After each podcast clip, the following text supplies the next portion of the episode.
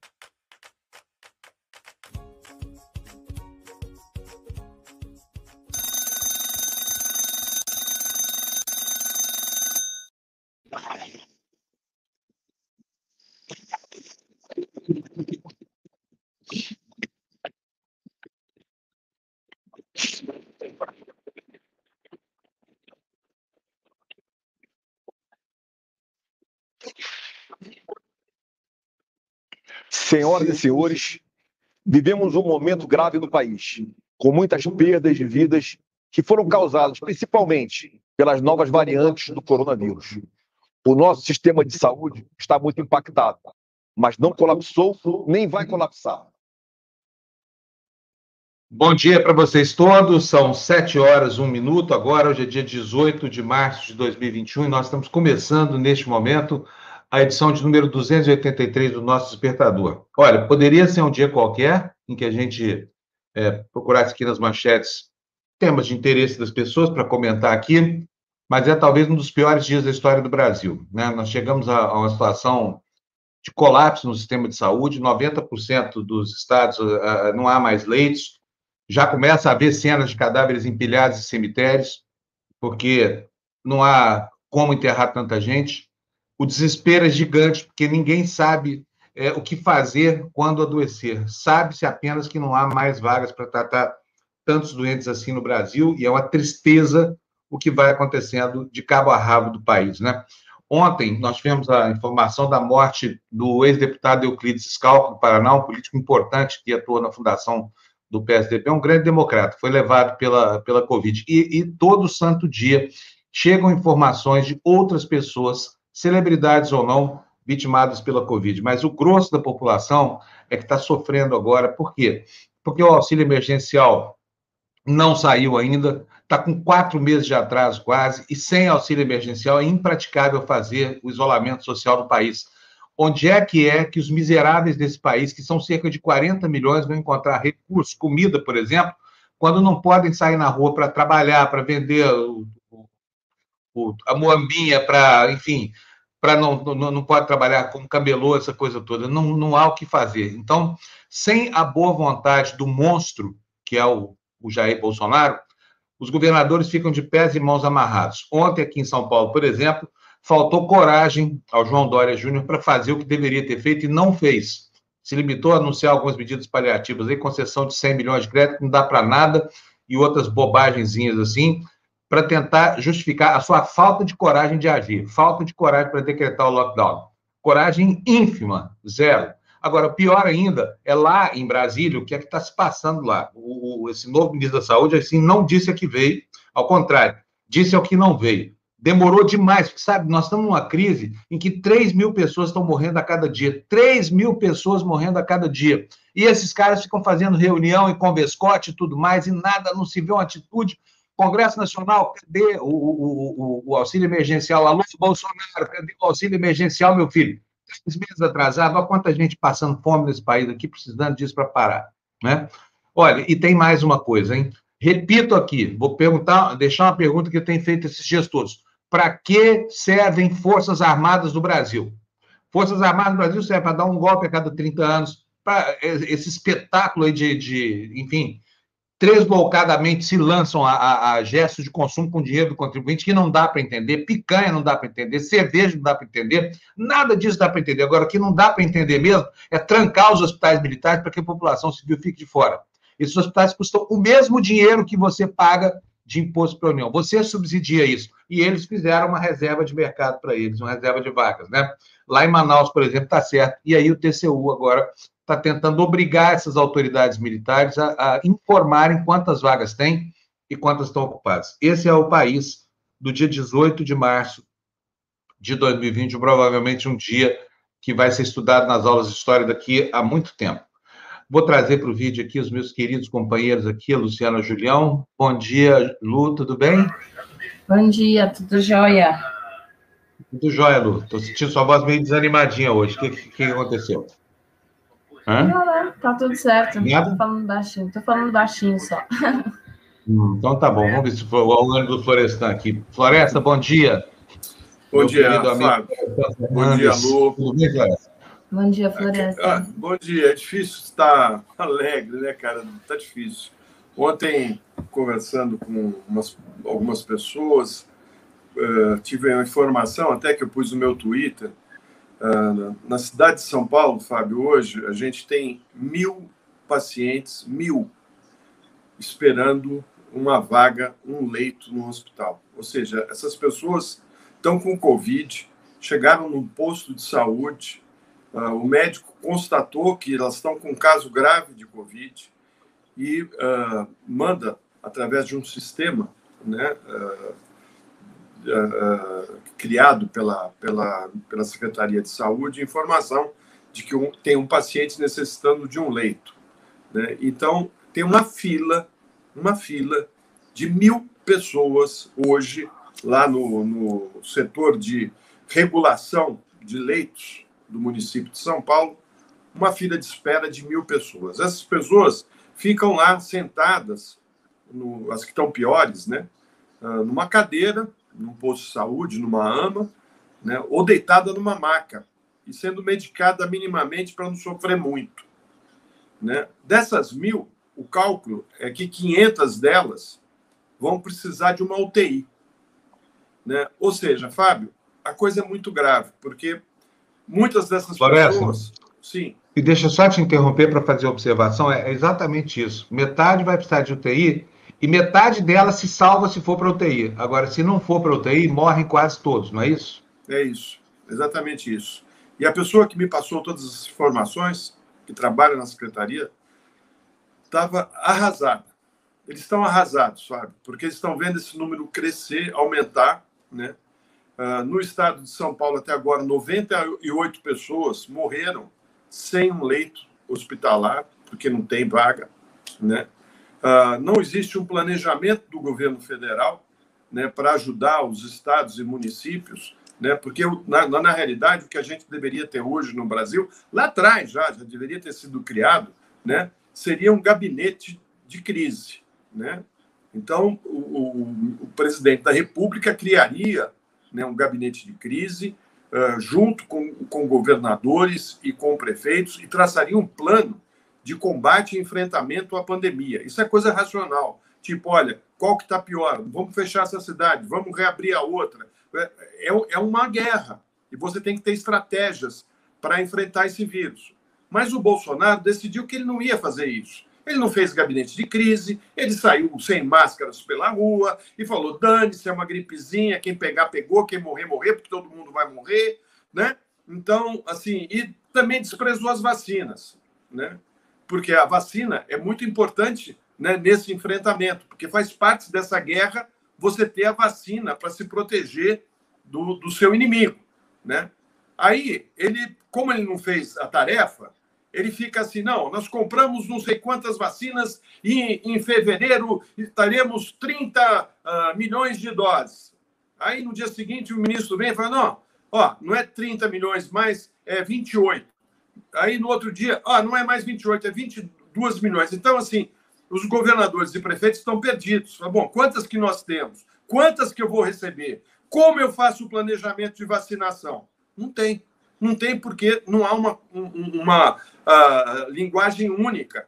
O país tinha que estar unido para enfrentar essa crise. Né? E puseram um general que deveria ser especializado em guerra né? Uh, ah, para uh, comandar isso aí, e ele vira as costas no campo de batalha e deixa a gente ali enfrentando uh, um inimigo com armas potentes, porque eles têm o, o, a, a, mutação do vírus, né? E a gente vendo pessoas morrerem, pessoas sendo contaminadas com sequelas, vão ficar com sequelas, Fábio. O país está tendo um atraso, um atraso. Nós estamos falando da questão da educação. O Brasil vai ter um atraso imenso, imenso na formação dos seus jovens.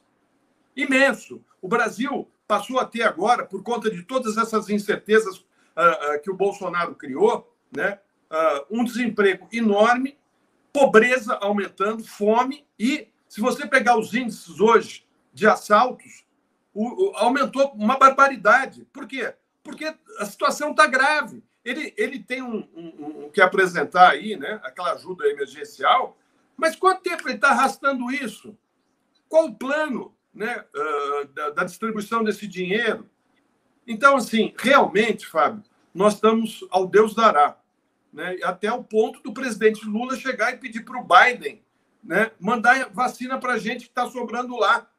Né, porque realmente nós estamos numa situação aqui, cara, que é muito trágica. Você sabe quanto tempo nós vamos ficar uh, nessa crise, com gente morrendo, passando dos 3 mil mortos por dia?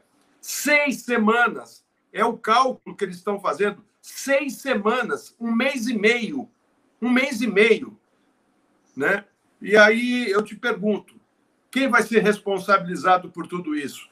Né? O, o, o capitão só pensa na reeleição dele. Só pensa nessa reeleição. E já disse ontem que o Lula vai ficar inelegível, que ele não vai enfrentar o Lula. Então, então tá. Então vamos ver o que, que acontece. Olha, é uma lástima isso tudo, né? E enquanto isso, os negacionistas do país, cada dia que passa mais atrevidos, colocaram fogo no jornal de Olímpia. Aliás, nós estamos atrás do dono desse jornal lá, para Olímpia, no interior de São Paulo, para poder entrevistar aqui, para ele contar o que aconteceu, só porque se posicionou um jornal tradicional da cidade lá, Florestan porque o cara se posicionou a favor do isolamento social, botaram fogo no jornal dele, no site dele. Olha que é. coisa maluca isso, onde Fábio, nós estamos chegando? É, eles estão fazendo isso, intimidando, inclusive, um professor em Palmas, que fez um, uns outdoors, ele fez uma vaquinha, também estão perseguindo o sujeito. Eles estão perseguindo todo mundo. Né? É assim, é a ditadura em ação. Quer dizer, ainda não está oficialmente uh, instalada, mas eles já estão agindo. E esse ministro da Justiça está fazendo esse jogo sujo. Né? Uh, eu é. quero lembrar também aqui, falando ainda da pandemia, que uh, dois irmãos gêmeos morreram em Ponta Grossa, né, uh, interior do Paraná, foram contaminados pelo vírus, foram até um posto de saúde, o médico recomendou o kit Bolsonaro para eles, né? Eh, eles foram para casa, tomaram esse kit Bolsonaro, né, com cloroquina e outras coisas. Primeiro morreu um, 24 horas depois morreu o outro, né? Então, assim, é, é, é isso, essa é a realidade, né? E vai dizer depois que não pode chamar ele de genocida? Não pode. Agora, o papel desse ministro, eu nunca vi um sujeito assim tão ao resto do chão quanto esse André Vargas. Fábio, esquece, nem fala desse cara. Nem fala mais desse cara. cara. Esse cara é um lixo ministro. completo. O ministro, o ministro é. do, do, do, de todos os ministérios do país chama-se Jair Bolsonaro. Jair Bolsonaro. Ele é que manda no Ministério da Saúde. Ele que diz o que vai fazer e o que não vai fazer. E esse sujeito está ali né, para ocupar o cargo e desfrutar do poder de, ou da, do, do da, da, da, da, da, glória para ele de ser ministro, né? Uh, porque ele realmente ele obedece o, o, o capitão. E, e, você viu quando, na conversa dele com a Ludmilla, ou é a minha é. equipe, são 15 generais que estão dentro do, ministério, ou é com a minha equipe do jeito que eu quero, ou então não venha. E aí você aceitou. Se ele aceitou, você já viu o nível dele, né, Fábio? E o, é. o Pazuello é a sombra dele. Onde ele vai, o Pazuello vai atrás. É, só lembrar o provérbio do Barão de Tararé, né? De onde nada se espera, daí é que não sai nada mesmo. Infelizmente é assim. Gente, desculpa o desalento, tá? Mas é o clima, não, não tem jeito de fugir disso. Quero dar bom dia aqui para a Érica. Bom dia, Érica. Ela está lembrando aqui, ó, nós vamos falar disso já já, viu, Érica? Cresceu para 56% o número de brasileiros que consideram o presidente genocida. Não, é, não é considera o presidente genocida, consideram o genocida incapaz de liderar o país. Na última pesquisa realizada em janeiro de 2021, 50% já o consideravam ruim ou péssimo. Sabe o que, que me espantou nessa pesquisa, Érica, Florestan e Lu?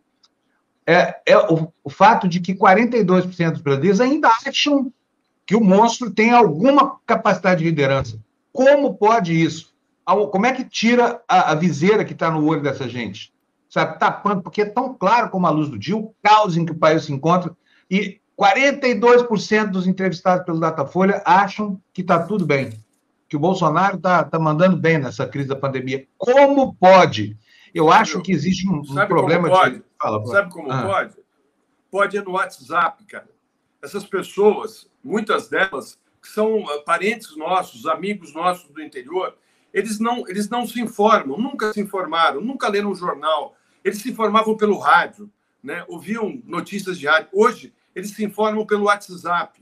eu vi aquele seu Pedro, que é nosso amigo, né? É, ele, ele é dono de um restaurante, de um bar-restaurante. É. Ele fica o dia inteiro recebendo mensagens de WhatsApp. A cabeça dele fica confusa, porque vem tudo quanto é tipo de informação que são conflituosas. Né? Boa parte dessas pessoas uh, recebem mensagens e acredita no que está recebendo, Fábio, e repassa, porque não tem nenhum filtro. Eu tenho gente que eu conheço que uh, decidiu fazer isso com a família. Então, eu falo assim: olha, gente, antes de mandar para alguém, você recebeu, você achou interessante o, a mensagem, manda para mim, eu te digo se é falso ou se é verdadeiro. Porque senão você vai estar tá, ajudando a ampliar a, a má informação, a deturpação dos fatos. Né? Nós, temos, nós temos aqui no WhatsApp um problema sério, Fábio. As pessoas estão se informando pelo WhatsApp e acreditam piamente no, nas mensagens que recebem. E o, o, Bolsonaro e o bolsonarismo têm uma rede, eles têm uma rede imensa.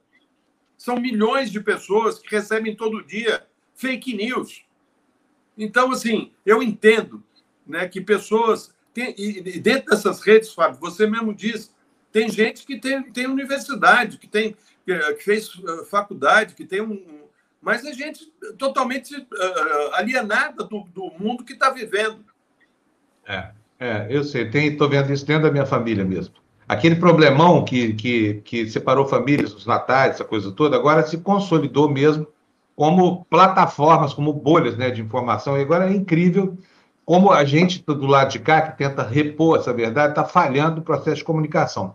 Se vocês aí que estão assistindo tiverem alguma ideia de como é que a gente abre a cabeça das pessoas, o problema é que a gente não chega até elas, né? podem ver aqui, aqui a gente protege a nossa área de comentários aqui do, do, do da TV Democracia, para que ninguém seja importunado com, com, palavrões, com xingamentos, com desafios estúpidos, né? E, e, isso, de certa forma, é o que é feito em tudo quanto é lugar. Ou seja, aqui não entra pensamento diferente. Infelizmente, eu tenho que admitir que isso aqui é uma bolha. Né? É uma bolha mais ampla, mas é uma bolha. Imagina a bolha que cerca o tiozão do Zap e que se utiliza dele para prover informação para uma bolha cada dia que passa mais estreita e esquizofrênica, porque não consegue mais discernir sobre o que é a realidade, o que é, o que é ficção, né? Mas vamos tocar aqui, gente. Deixa eu dar bom dia aqui, agradecer já ao Vicente. O Vicente também está distópico hoje. Olha, Vicente, muito obrigado para você, você é muito generoso com a gente desde sempre. Está dando bom dia para a gente, bom dia mesmo nessa tristeza de país, mandando meu Pix regular, torcendo pelo canal. Vicente, muito obrigado para você, tá? Há um ano a gente recebe suas doações aqui. Acho muito bom quando você comparece. Obrigado para você.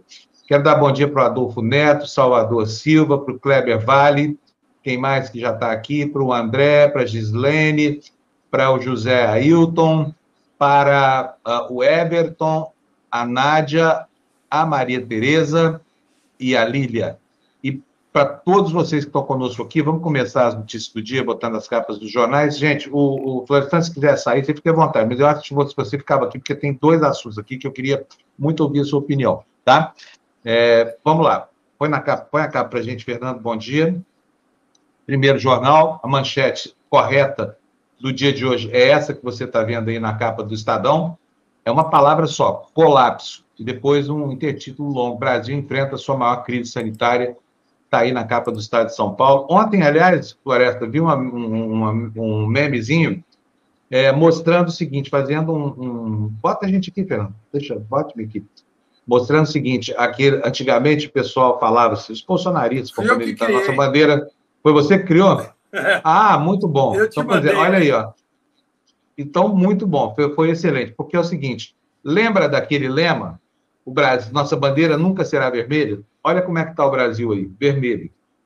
Né? Mas esse vermelho aí não é uma alusão à ideologia, é uma alusão ao sangue. Deixa de correr nas vezes quem está morrendo por falta de governo. E não é a Covid que mata. O que mata é falta de governo. Tá? Pode ver, lá em Wuhan, na China, morreram 2.400 pessoas. E só, e só, não morreu mais ninguém. Nós já estamos aqui com, com quantas vezes? Com 100 mil vezes isso. É, é inacreditável. 100 mil vezes, eu sou ruim de conta. Assim, vai ser uma coisa estúpida a relação. Acho Mas vamos lá, vamos ver a capa. Né, do... Mil? É, mil. é isso, não, fazer a conta. Jornalista é jornalista é. Jornalista só jornalista, porque eu não consegui ser engenheiro, viu, gente? Tem que usar a calculadora.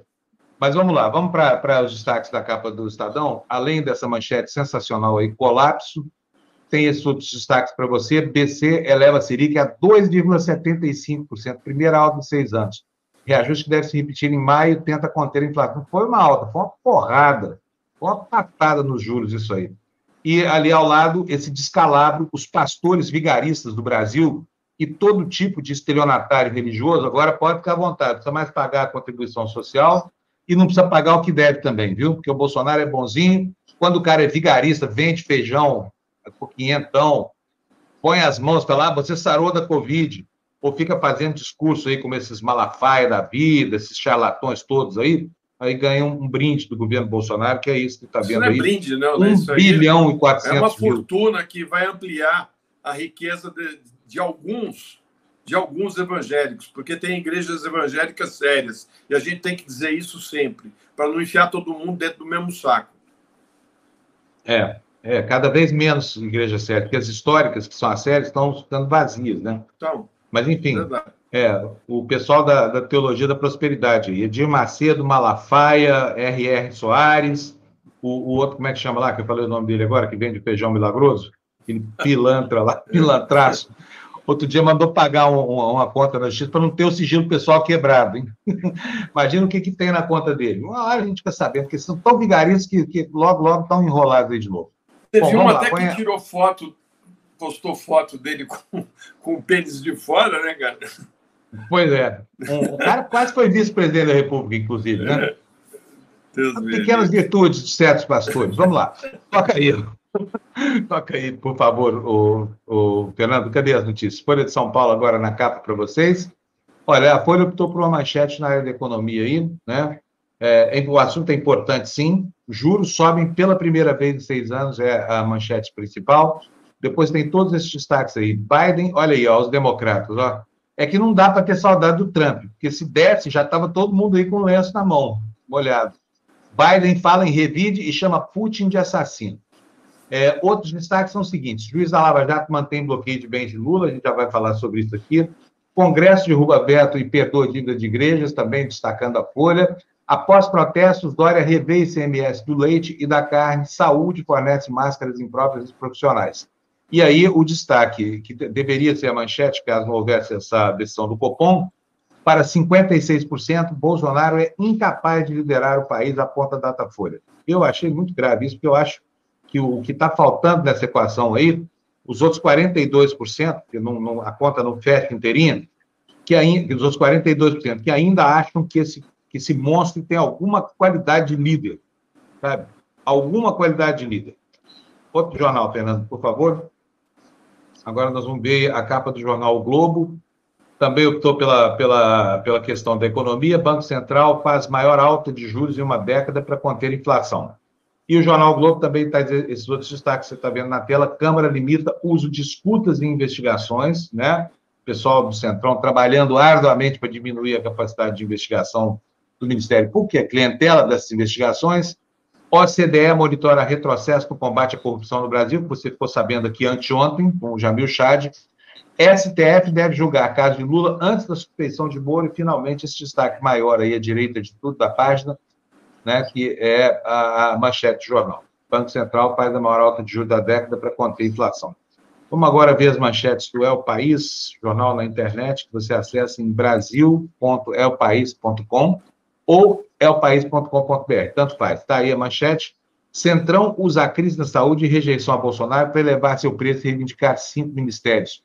O grupo tem processo de impeachment e uma CPI como instrumentos de pressão, diz o El País. O presidente tem sua gestão na pandemia reprovada por 54% das pessoas, reproduzindo aqui o Datafolha. E outros destaques são esses aí: Banco Central dos Estados Unidos não mexe nos juros, enquanto o Copom sobe a taxa brasileira após seis anos são os destaques do jornal É o País. Vamos começar a ler as notícias? Vamos? Vamos lá, Fernando, põe o próximo aí para gente. Então vamos ver aí. O destaque do dia é esse, não há. Lamentavelmente, essa é a notícia mais importante. Com mais de duas mil mortes em média por dia, o país chega ao maior colapso sanitário, o Cruz aponta 25 estados do Distrito Federal com ocupações dos leitos de UTI iguais ou superiores a 80%. Só Roraima abaixo, com 73%. O número de casos cresce 1,5% ao dia, enquanto o de mortes aumenta 2,6%. A crise é simultânea em todo o Brasil e a vacinação só atingiu 5%. Estamos falando de primeira dose, hein, gente? Lu, pode ver para a gente, por favor? A média móvel diária de mortes por Covid-19 no Brasil ficou ontem pela primeira vez acima de 2 mil, de acordo com dados reunidos pelo consórcio de veículos de imprensa. Foi o 19 recorde consecutivo e o número é 52,4% maior se comparado com o dado registrado há apenas 14 dias.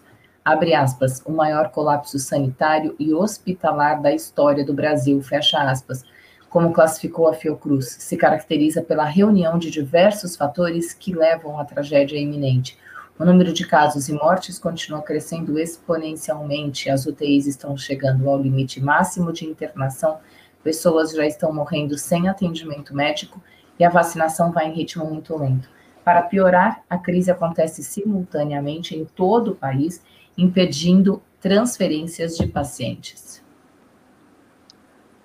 É, tem pouca coisa para falar sobre isso, gente. Ah, o que eu já disse e repito aqui: o que mata não é o vírus. O vírus mata quando chega nas pessoas. O que mata é o governo ruim. O que está matando no Brasil é falta de governo. Se tivesse, o Brasil não seria o pandemônio do mundo hoje, não é, Florestan? Pois é, Fábio. Eu fico pensando, imaginando, se o país tivesse seguido os conselhos do Bolsonaro, a situação que nós estaríamos hoje porque com uh, governos agindo até timidamente, mas fazendo alguma coisa uh, para tentar uh, enfrentar o vírus, né? Nós estamos nessa situação. Agora imagina se todos tivessem aderido à ideia de não vamos usar máscaras, vamos tomar o kit Bolsonaro, né? E não vamos comprar vacina. Nós estaríamos hoje passando por cima de pessoas na rua porque não teria nem como enterrar. Teriam pilhas de corpos empilhadas nas ruas do país. Essa seria a imagem do Brasil se uh, os governantes, prefeitos e governadores tivessem aderido a esse plano do Bolsonaro de não vamos fazer uh, um, um, gabinete de crise, não vamos, vamos deixar do jeito que está, vamos trabalhar, gente, vamos trabalhar. Quem morrer, morreu. Gente paciência, vai todo mundo vai morrer mesmo, né? Você consegue imaginar, Fábio? Você consegue fazer um exercício, imaginar o que seria o Brasil se uh, os governantes, o Dória mesmo, que você estava criticando aí, não tivesse ido atrás da vacina junto uh, com o Instituto Butantan, né? Se algumas restrições não tivessem sido feitas na cidade de São Paulo, do Rio de Janeiro, né? Agora, principalmente, mudou o prefeito, que o outro era um, era um bolsonarista, né? É um bolsonarista e, e daqueles, né? Que a gente sabe. Então, assim, é, é, é disso que se trata, né? Uh, o Brasil uh, não cresceu economicamente porque uh, você não teve crescimento econômico, há uma desordem na economia, uma desordem total, porque se você faz um planejamento, você faz um gabinete da crise, você, você se planeja para fazer o enfrentamento, o comércio e a economia fazem parte desse planejamento. Mas como não tem planejamento, dane-se, entendeu?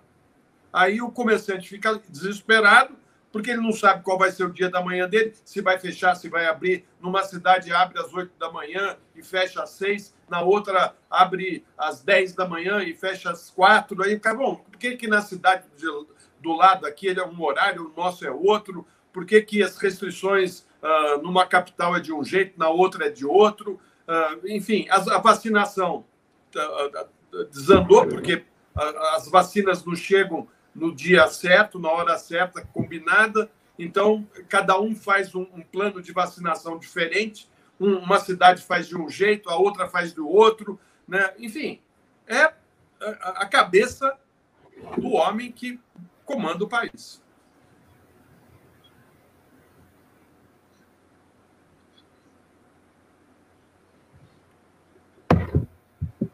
Diga aí, Fábio, que não estamos sem áudio, acho.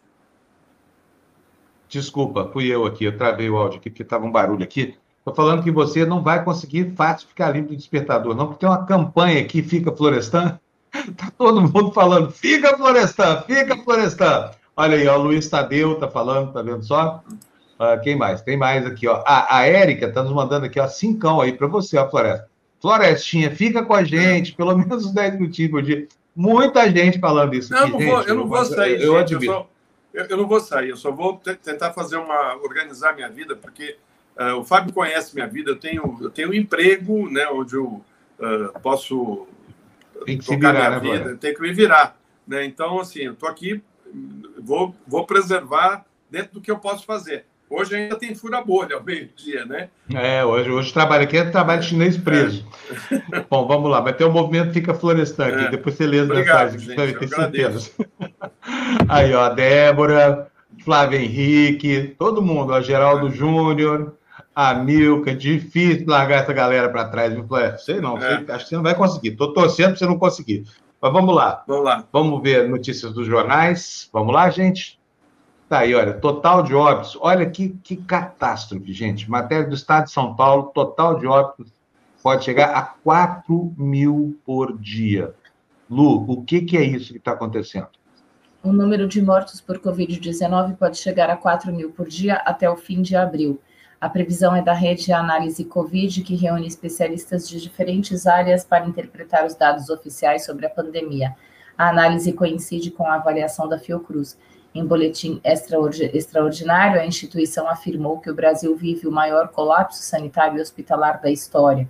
Para reduzir o impacto da tragédia, dizem especialistas, medidas severas de restrição de circulação devem ser adotadas imediatamente.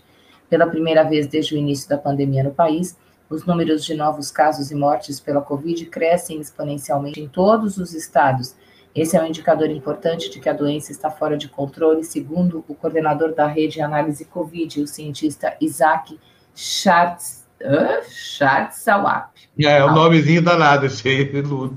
Eu, é quando vou esqueci de te avisar, é o trava-língua duro, esse aí, viu? É isso aí, ó, a campanha fica florestando, tá que tá aqui do lado aqui, ó, florestando daqui a pouco chora aí. Isso que dá, ser querido, tá vendo só? Pessoas é. corretas, honestas, claras e transparentes são raras nesse país, é por isso que a gente não pode abrir mão do florestando, nem de ninguém, viu, gente? Nem de ninguém aqui. Sabe por quê? Porque tá na hora de começar a organizar a resistência ao golpe que vem aí.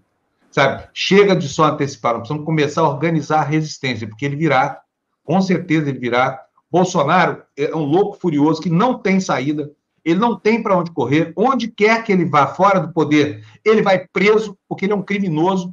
Essa guerra toda contra o vírus aí que a gente está perdendo de goleada é culpa dele e ele vai pagar por isso, eu tenho dúvida disso. E vai a família inteira para a cadeia, todos os especulatários juntos, o 01, o 02, o 00 e, e, e, e a zeraeda toda. Tá? Vocês vão ver. Por isso ele não pode sair o golpe virá. Se ele vai ser bem sucedido ou não, é outra conversa. Então, é hora de começar a organizar a resistência ao golpe que vem aí. Concorda, Floresta? Ah, perfeito, Fábio.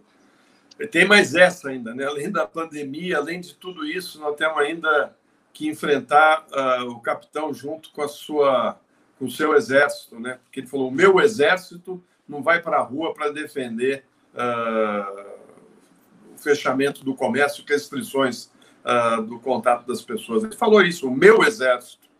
Né? Agora, como ele é, é, presidente da República, ele pode até dizer isso, né? mas é duro ouvir isso.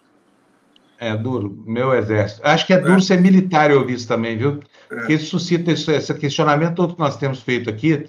As pessoas começam a se perguntar para que, que serve. Para que, que serve? Por que a gente precisa ter forças armadas? Por que, que precisa ter esse déficit previdenciário horroroso que eles geram, todas as mordomias que eles sempre tiveram, filhas recebendo pensões vitalícias aí, quanto brasileirada toda aí, ó, na iminência de receber 150 mês que vem, ainda é. por cima, né, para enfrentar o quê? A fome. Eu, é conheço, eu conheço algumas que recebem a aposentadoria do pai, é oficial do Exército, da Marinha, da Aeronáutica. Nunca uh, casaram para não perder esse direito, mas viveram com muitos, muitos não, mas com alguns homens e tiveram filhos, né? E o direito de receber a pensão do pai, porque não, não casaram. Né? Então, aqui é. no Brasil cabe tudo, né? Eh, e fica todo, tudo por isso mesmo. Né? Eu conheço uma figura assim, está chegando aos 50 anos, nunca se casou, para não perder a pensão que vai ganhar até completar 100 anos, né? que garante a ela uma bela de uma vida. Filha única de um, de um, de um militar aposentado, enfim, de um, de um ex-militar, né? Então ela tem a vida que, que, que todo mundo pediu para Deus, Deus mandou só para quem é filho de militar de alta patente. Enfim, vamos nessa com, com os, o, as notícias, por favor. Enquanto isso, eu vou procurando agradecer aqui as pessoas que estão patrocinando a TV Democracia. A próxima manchete é essa aí, olha, isolamento social no país está em 34,4%. Gente, isso não é metade do que recomenda a Organização Mundial de Saúde, tá? Aí no intertítulo está especificado, olha, para especialistas, o ideal seria 70%, o que poderia ser obtido por meio de um lockdown, palavra na língua inglesa que a gente sabe o que significa, mas nunca viu ela sendo aplicada na prática aqui no Brasil, não é isso? A gente sabe nós aqui, né, Fábio? Porque boa parte da população não sabe, né? Outro dia até uma é. amiga contou para mim que entrou no Uber e o cara não sabia o que era lockdown.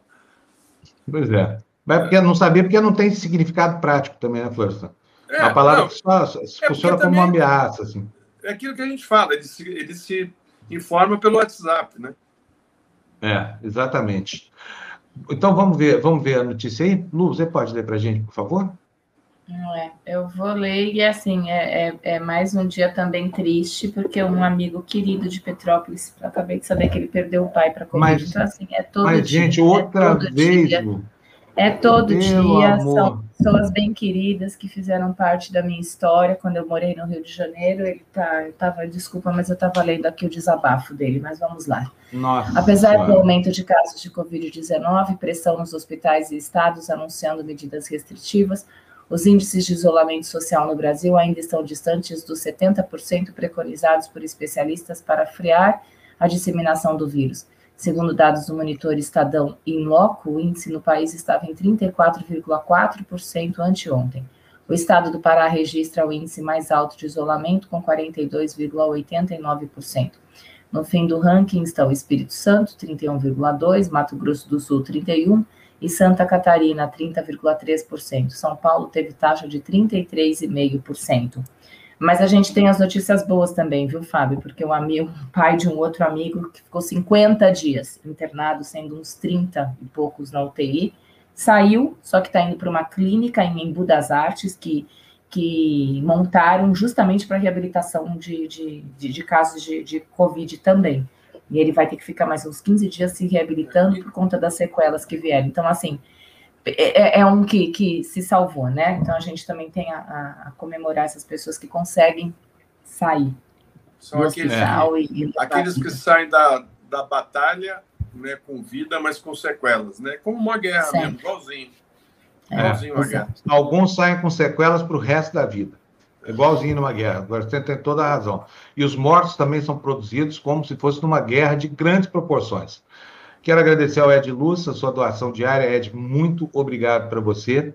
Tem mais alguém para eu agradecer, por favor? É, tem Biase. Biase, bom dia para você. Muito obrigado de novo pela sua doação diária aqui. Obrigadíssimo. Mais alguém? Técio Amádio, dois reais para a gente, dizendo bom dia, gente. Fora Bolsonaro criminoso. Isso aí, Técio. Fora mesmo. Mais alguém? A Rita. Oi, Rita, bom dia para você. Triste aniversário de um ano de home office, embora me sinta privilegiado. O povo não entende a inépcia do governo federal na pandemia. Causa até 2022. O pior, né, Rita, que a gente sabe que a, o, o, o, esse, esse fosso, esse buraco onde a gente está se enfiando, tem alçapão no fundo. Né? E, e a, a desgraceira toda está só começando. Vamos ver como é que vai estar o Brasil daqui a cinco, seis semanas. Né?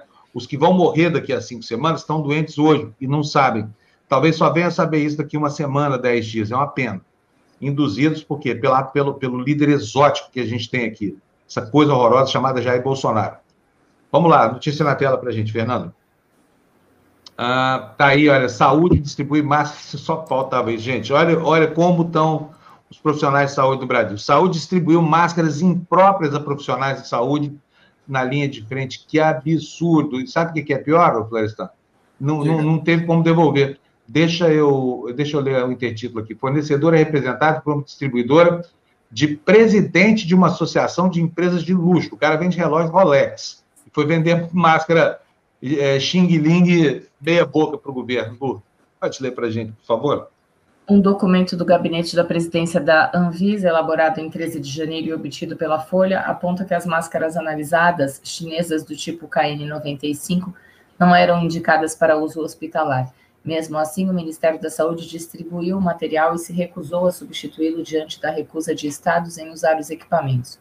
O mesmo documento do gabinete da presidência da Anvisa afirma que o órgão recebeu diversas reclamações sobre a impropriedade, impropriedade das máscaras, avisou o Ministério da Saúde sobre a necessidade de atender às especificações dos fabricantes e fez um alerta sobre riscos adicionais a que estão sujeitos profissionais e pacientes. Coisa, né, Fábio? Que, que, país, né? Gente do céu, é, é, olha, é, é, inacreditável isso, né? Um sujeito desse tem que ser preso, Fábio tem que responder o processo, não é possível. Né? Agora, é sempre bom a gente lembrar para as pessoas aqui, né, usarem essa máscara, a N95. Ela custa mais cara, mas ela ajuda muito, viu, gente? Uh, os médicos uh, recomendam muito que as pessoas utilizem essa máscara. Né? Então, se puder, compre essa máscara. Ela é a que os médicos usam. Tem duração de oito horas. Depois de oito horas, você deixa ela quietinha num saquinho ou pendura num, num varal. Três dias depois sol. você pode voltar. Não pode tomar sol, Lu. Tem que ficar é, na sombra. Eu, eu não, ah, pois é, então, tá. Você vê como são as informações. A gente teve reunião, distribuíram para todos os funcionários e falaram para usar e depois deixar no sol. É, eu fui ver lá na, as informações estão dizendo que não deve pôr no sol. Deixa três dias uh, e depois você pode voltar a usar. Você não pode lavar, né? Ela é, é lavar não pode. Já, é. Lavar não pode. A gente recebeu, todos os funcionários receberam, a gente está sendo testado por amostragem por dia. 10% do, dos funcionários estão sendo testados por, por amostragem mesmo. Ele chegou, vai para o ambulatório. E a gente só pode trabalhar agora com, com essa máscara. Muito bom. É, faz muito bem. Depois eu vou mostrar para vocês, eu aprendi isso com um vídeo que o Florestan me mandou. Como é que a gente faz para usar direito essa máscara simplesinha, do jeito que se usa corretamente dentro dos hospitais. Daqui a pouquinho eu vou pegar uma máscara aqui e mostrar para vocês como é que faz isso, tá bom? Tem um, um nozinho que você dá assim no cordãozinho dela que faz com que ela dobre aqui a parte de trás da máscara e feche melhor essa cavidade aqui que está em torno da, da, essa concha que está em torno do, do nariz da boca. Mais notícia para a gente, por favor, Fernando. Olha aí, gente. A gente está falando de profissionais que são obrigados a trabalhar com equipamento meia boca. E nessas condições, olha, as UTIs de 18 capitais atingiram 90% de lotação, diz a Folha de São Paulo, e todos os leitos para casos graves de Covid estavam ocupados em Porto Alegre, em Porto Velho e Rio Branco na segunda-feira. Olha só que absurdo. Lu. A escalada de novos casos da doença colapsou hospitais pelo país. No início do mês, eram 10 as capitais, com mais de 90% de leitos de UTI em uso. Com a falta de vagas na rede de saúde, prefeitos e governadores começaram a adotar lockdowns e medidas mais restritivas de circulação. Os três estados do Sul continuam com números alarmantes para tratar pacientes críticos. O Rio Grande do Sul tinha na terça-feira apenas 11 vagas de UTI públicas. Em Porto Alegre, a superlotação continua. A cidade chegou a ter container instalado em um hospital privado para abrigar corpos das vítimas do coronavírus. Com o atual estágio da pandemia no estado, outras alas hospitalares são usadas para atender pacientes críticos. Olha aqui, a Sueli Lu está dando aqui um recadão para você. Ó. Bom dia para nós, Florestan Lu. Tem que alertar as pessoas que morreram ao usar tal kit, que precisa acionar a justiça. Igualzinho nos Estados Unidos, eles estão recorrendo à justiça. A Sueli deve estar tá falando não só de, de, de, dessas máscaras aí, que está falando também do kit Covid, aquele clássico que aqueles charlatães desse país. Que eu falei dos, dos, irmãos que morreram em Ponta Grossa, no Paraná. É isso mesmo. É, exatamente. Deve, deve ser exatamente sobre isso. Exatamente, exatamente. É, daqui a pouquinho a gente vai dobrar, é, amarrar a máscara aqui para que você se sinta mais inseguro. Porque eu realmente fico. Porque aquela máscara normal, ela fica aberta aqui do lado. Quer dizer, a gente respira uma parte do ar que a gente exala, ela realmente passa pelo, pelo, pelo filtro do, do papel, do tecido. Mas o resto do ar que é jogado para fora está contaminando, né? Então, os médicos deram um jeitinho de adaptar essas máscaras meia-boca para usar com alguma eficiência, mas obviamente que isso não é o ideal. Só não tendo cão, é melhor caçar com esse gato do que com nenhum, né? Melhor do que não usar máscara nenhuma. Qualquer coisa, até uma folha de papel na frente do rosto é melhor do que nada. Mas vamos lá, bota a notícia para a gente aí, Fernando, por favor. Cadê? Alô, Fernando? Opa, beleza, tá aí. Uh, a próxima, por favor. Isso, obrigado. Olha, aí é o outro problema complicado, gente. Eu repito a pergunta para vocês: para que Forças Armadas? Se uma parte do dinheiro que a gente paga de imposto e vai sustentar essas coisas, por exemplo, hospitais militares, não reverte benefício do cidadão, zero. A notícia está aí na tela para você, notícia da Folha de São Paulo. O Tribunal de Contas da União investiga as Forças Armadas, por quê? Porque elas não ofertaram leitos de unidades militares de saúde durante a pandemia. Reservaram lá para os seus, entendeu? São melhores do que os outros. Militares têm direito de viver mais. Né? Não sei de onde tiraram isso, mas todo caso está aí. Eu acho que a relação ética com o problema e com a sociedade é deplorável, porque não é possível que alguém tenha meios para conter, especialmente em Manaus, né, gente? Fala sério. Manaus, que aconteceu ali, e o Hospital das Forças Armadas, sei lá se é Exército, Marinha, Aeronáutica, mas, enfim, não abriu leito para ninguém, não, não informou o, o Ministério. Ainda, nenhum hospital militar do Brasil, salvo de Brasília, tem convênio com o SUS para atender Covid. É uma questão de simples burocracia. Por que estão fazendo isso?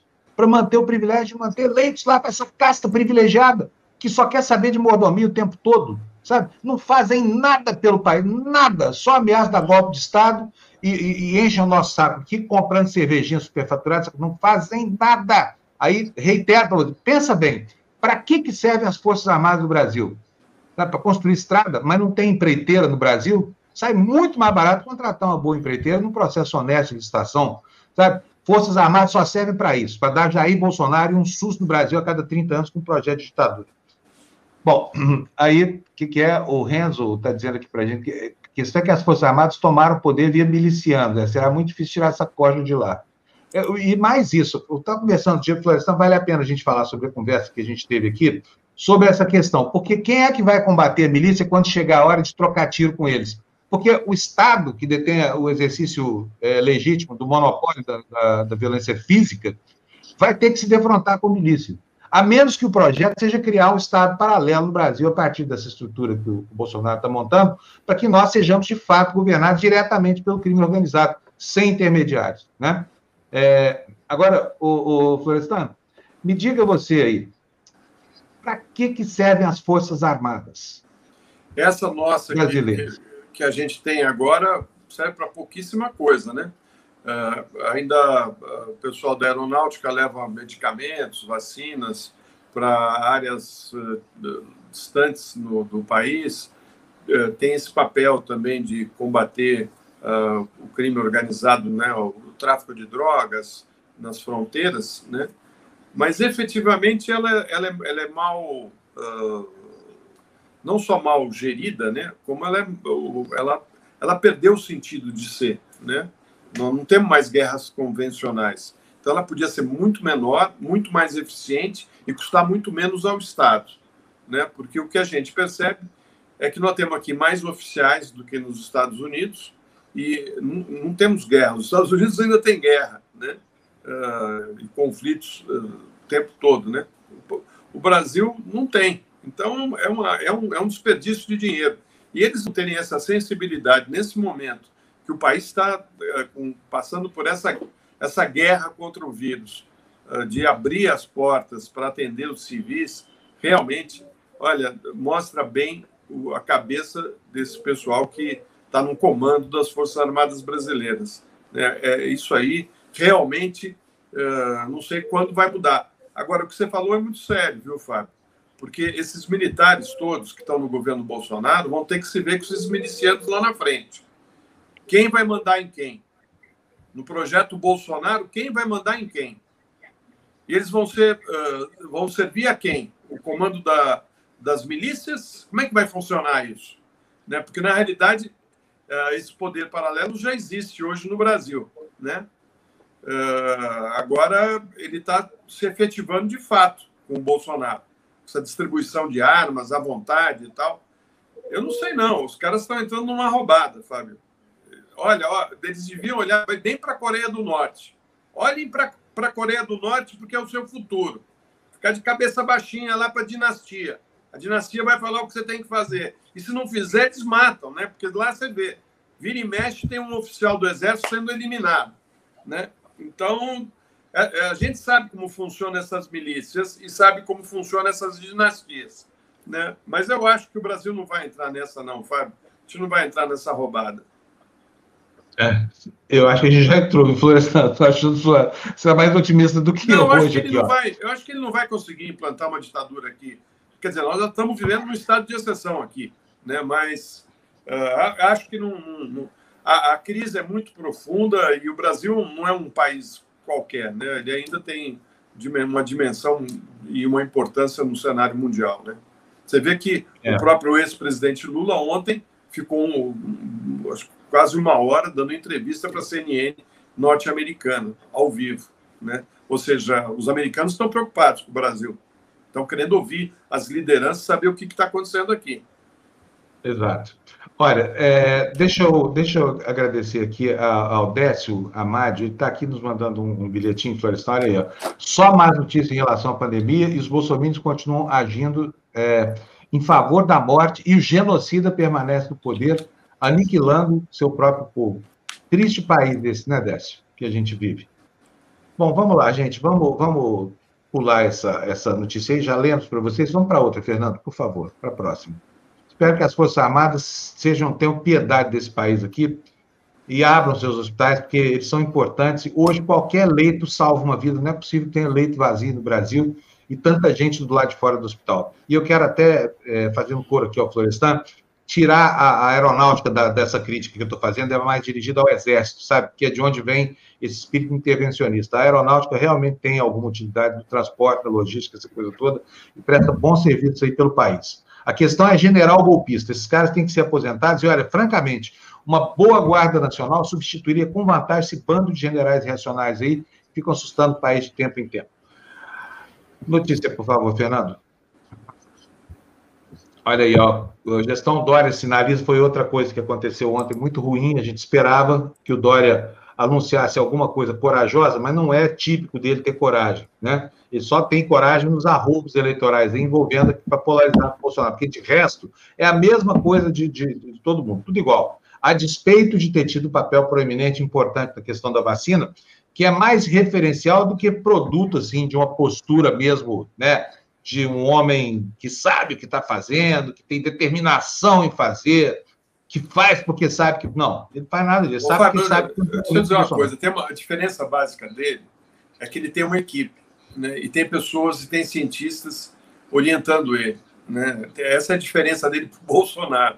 Uh, eles traçaram um plano né, mínimo. Agora, o que você percebe é que, como o Bolsonaro fica falando que não tem que usar máscaras e que tem que deixar o comércio funcionando, porque isso vai criar uma crise econômica, ele joga os governadores num conflito. Né? Ele está adorando isso, ele está jogando o, o, parte do, do comércio, uh, do setor produtivo do país contra os governantes. É, o, é, a função dele. Eu lembro aqui o governo do Espírito Santo, que decretou uma quarentena lá no Espírito Santo, né? o, o Casagrande, né?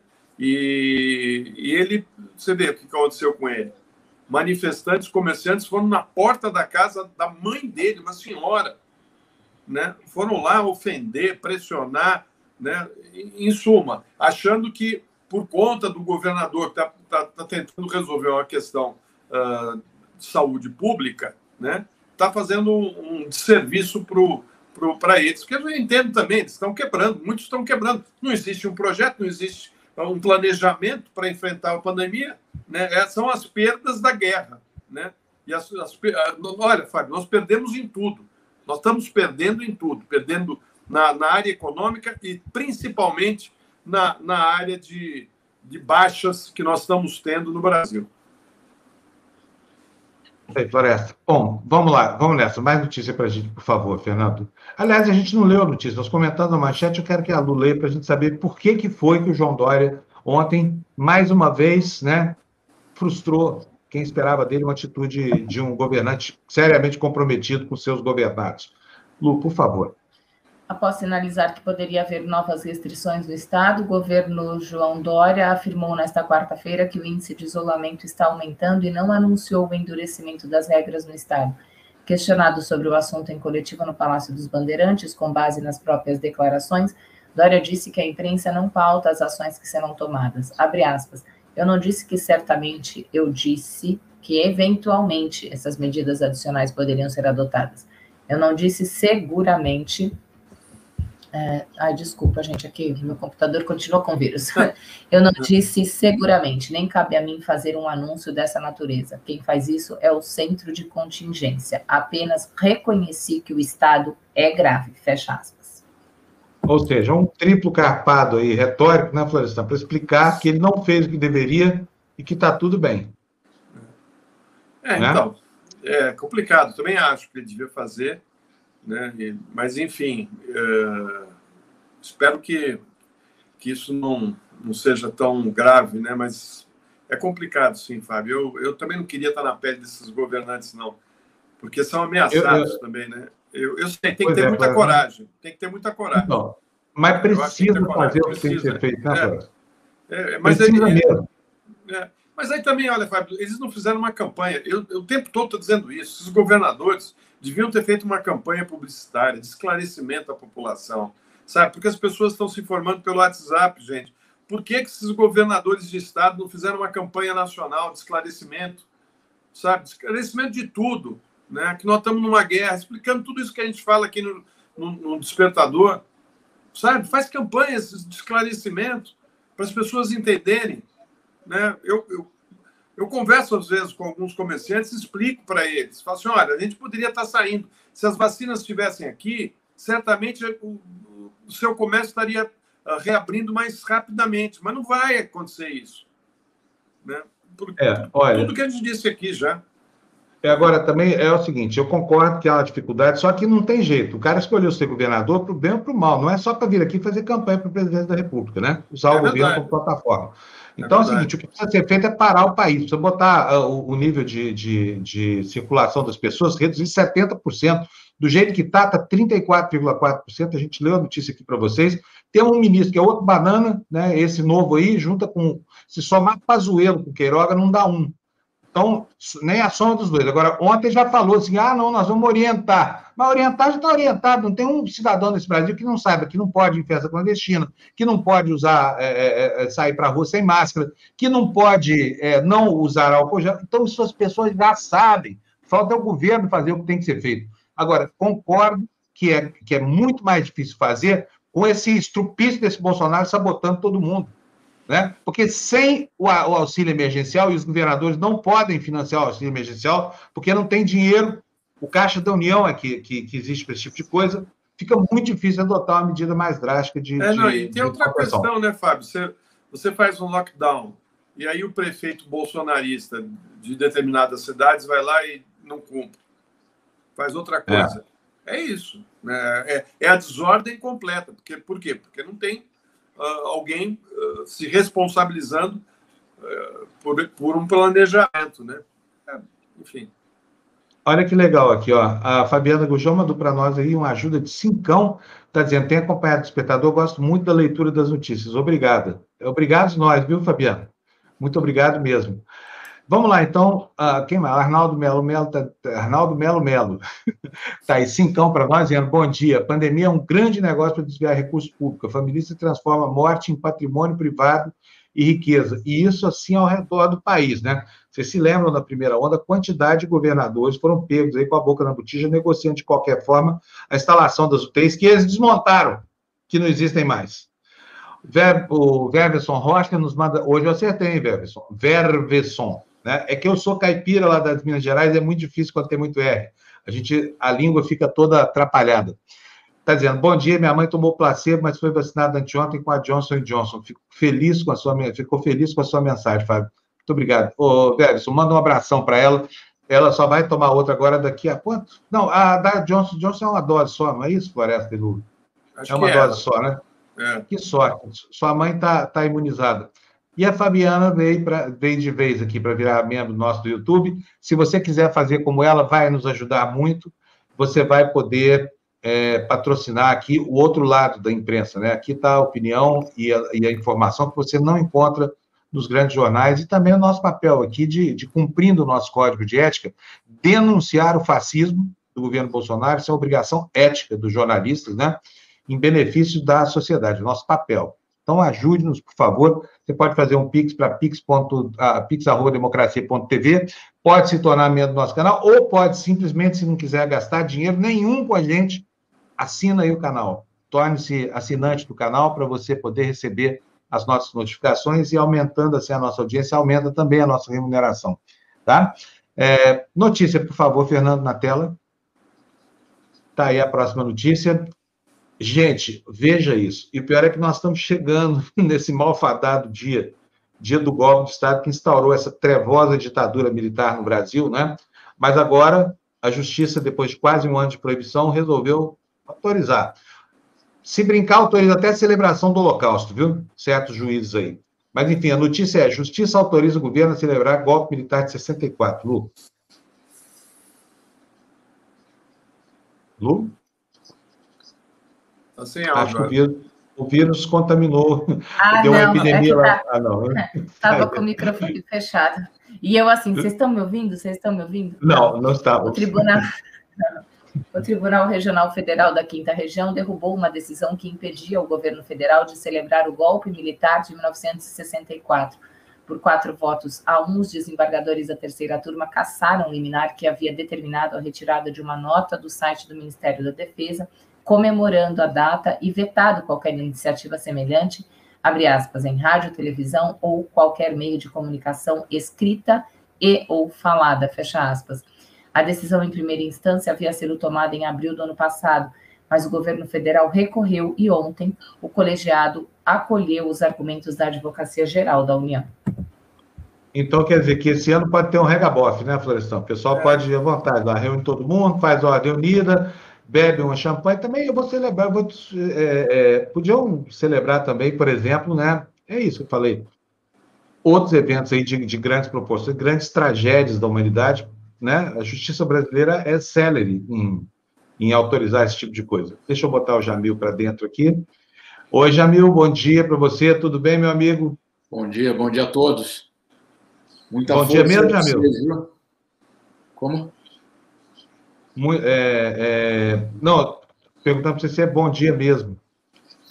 Ou se o dia é mais ou menos. Não, olha, é, é, deixa eu te contar, Fábio. Inclusive, a, a Lu, a gente já tinha conversado disso no passado, mas agora começa a ter muitos números provando a tese, né? É, a, aquela ideia de, ah, vamos salvar a economia, é, isso vai estar resolvido e basta salvar a economia e vida que segue. O que o Brasil está conseguindo fazer é destruir vidas e a economia. E aí os dados apresentados hoje pela ONU é, são dados bastante contundentes, Fábio. É, a estimativa da ONU é de que o Brasil deixou de crescer, deixou de crescer num valor de 178 bilhões de dólares. 178 bilhões de dólares. Faz a, faz a conversão em real, porque se eu fizer, vão achar que é mentira. Mas a gente está falando em um trilhão. Um trilhão. Um trilhão Caramba. de reais. Esse é, essa é a dimensão do que a pandemia gerou no Brasil em termos de perdas econômicas, na verdade, de falta de ganho. É, basicamente, é onde estaríamos se a pandemia, nessa dimensão que o Brasil está sofrendo, não tivesse acontecido. Né? Não é só o que perdemos, é o que deixamos de ganhar. Insisto, essa é uma conta, não é de um instituto de esquerda que não teria nenhum problema, mas é, antes que alguém fale, não, mas isso é porque isso são os comunistas. Não, isso é uma instituição é, que tem comunistas, também tem, e tem outros também. Mas, enfim, é uma avaliação técnica, é um levantamento técnico que mostra a dimensão de quanto a economia brasileira perdeu. Resgatar isso vai levar muito tempo. E o pior, e aí também é um outro trecho bastante enfático do, do relatório, é, a economia mundial em 2021 vai crescer em 4,7%. 4,7%. E no Brasil, nós vamos crescer no máximo a 3,1%. Ou seja, vamos crescer abaixo da média mundial. Não estou nem comparando com China e Índia, etc., os, os que crescem de fato de uma, uma forma acelerada. Não. Estamos falando com a média mundial. E, inclusive, dentro da média mundial, nós vamos crescer abaixo da média mundial em 2021.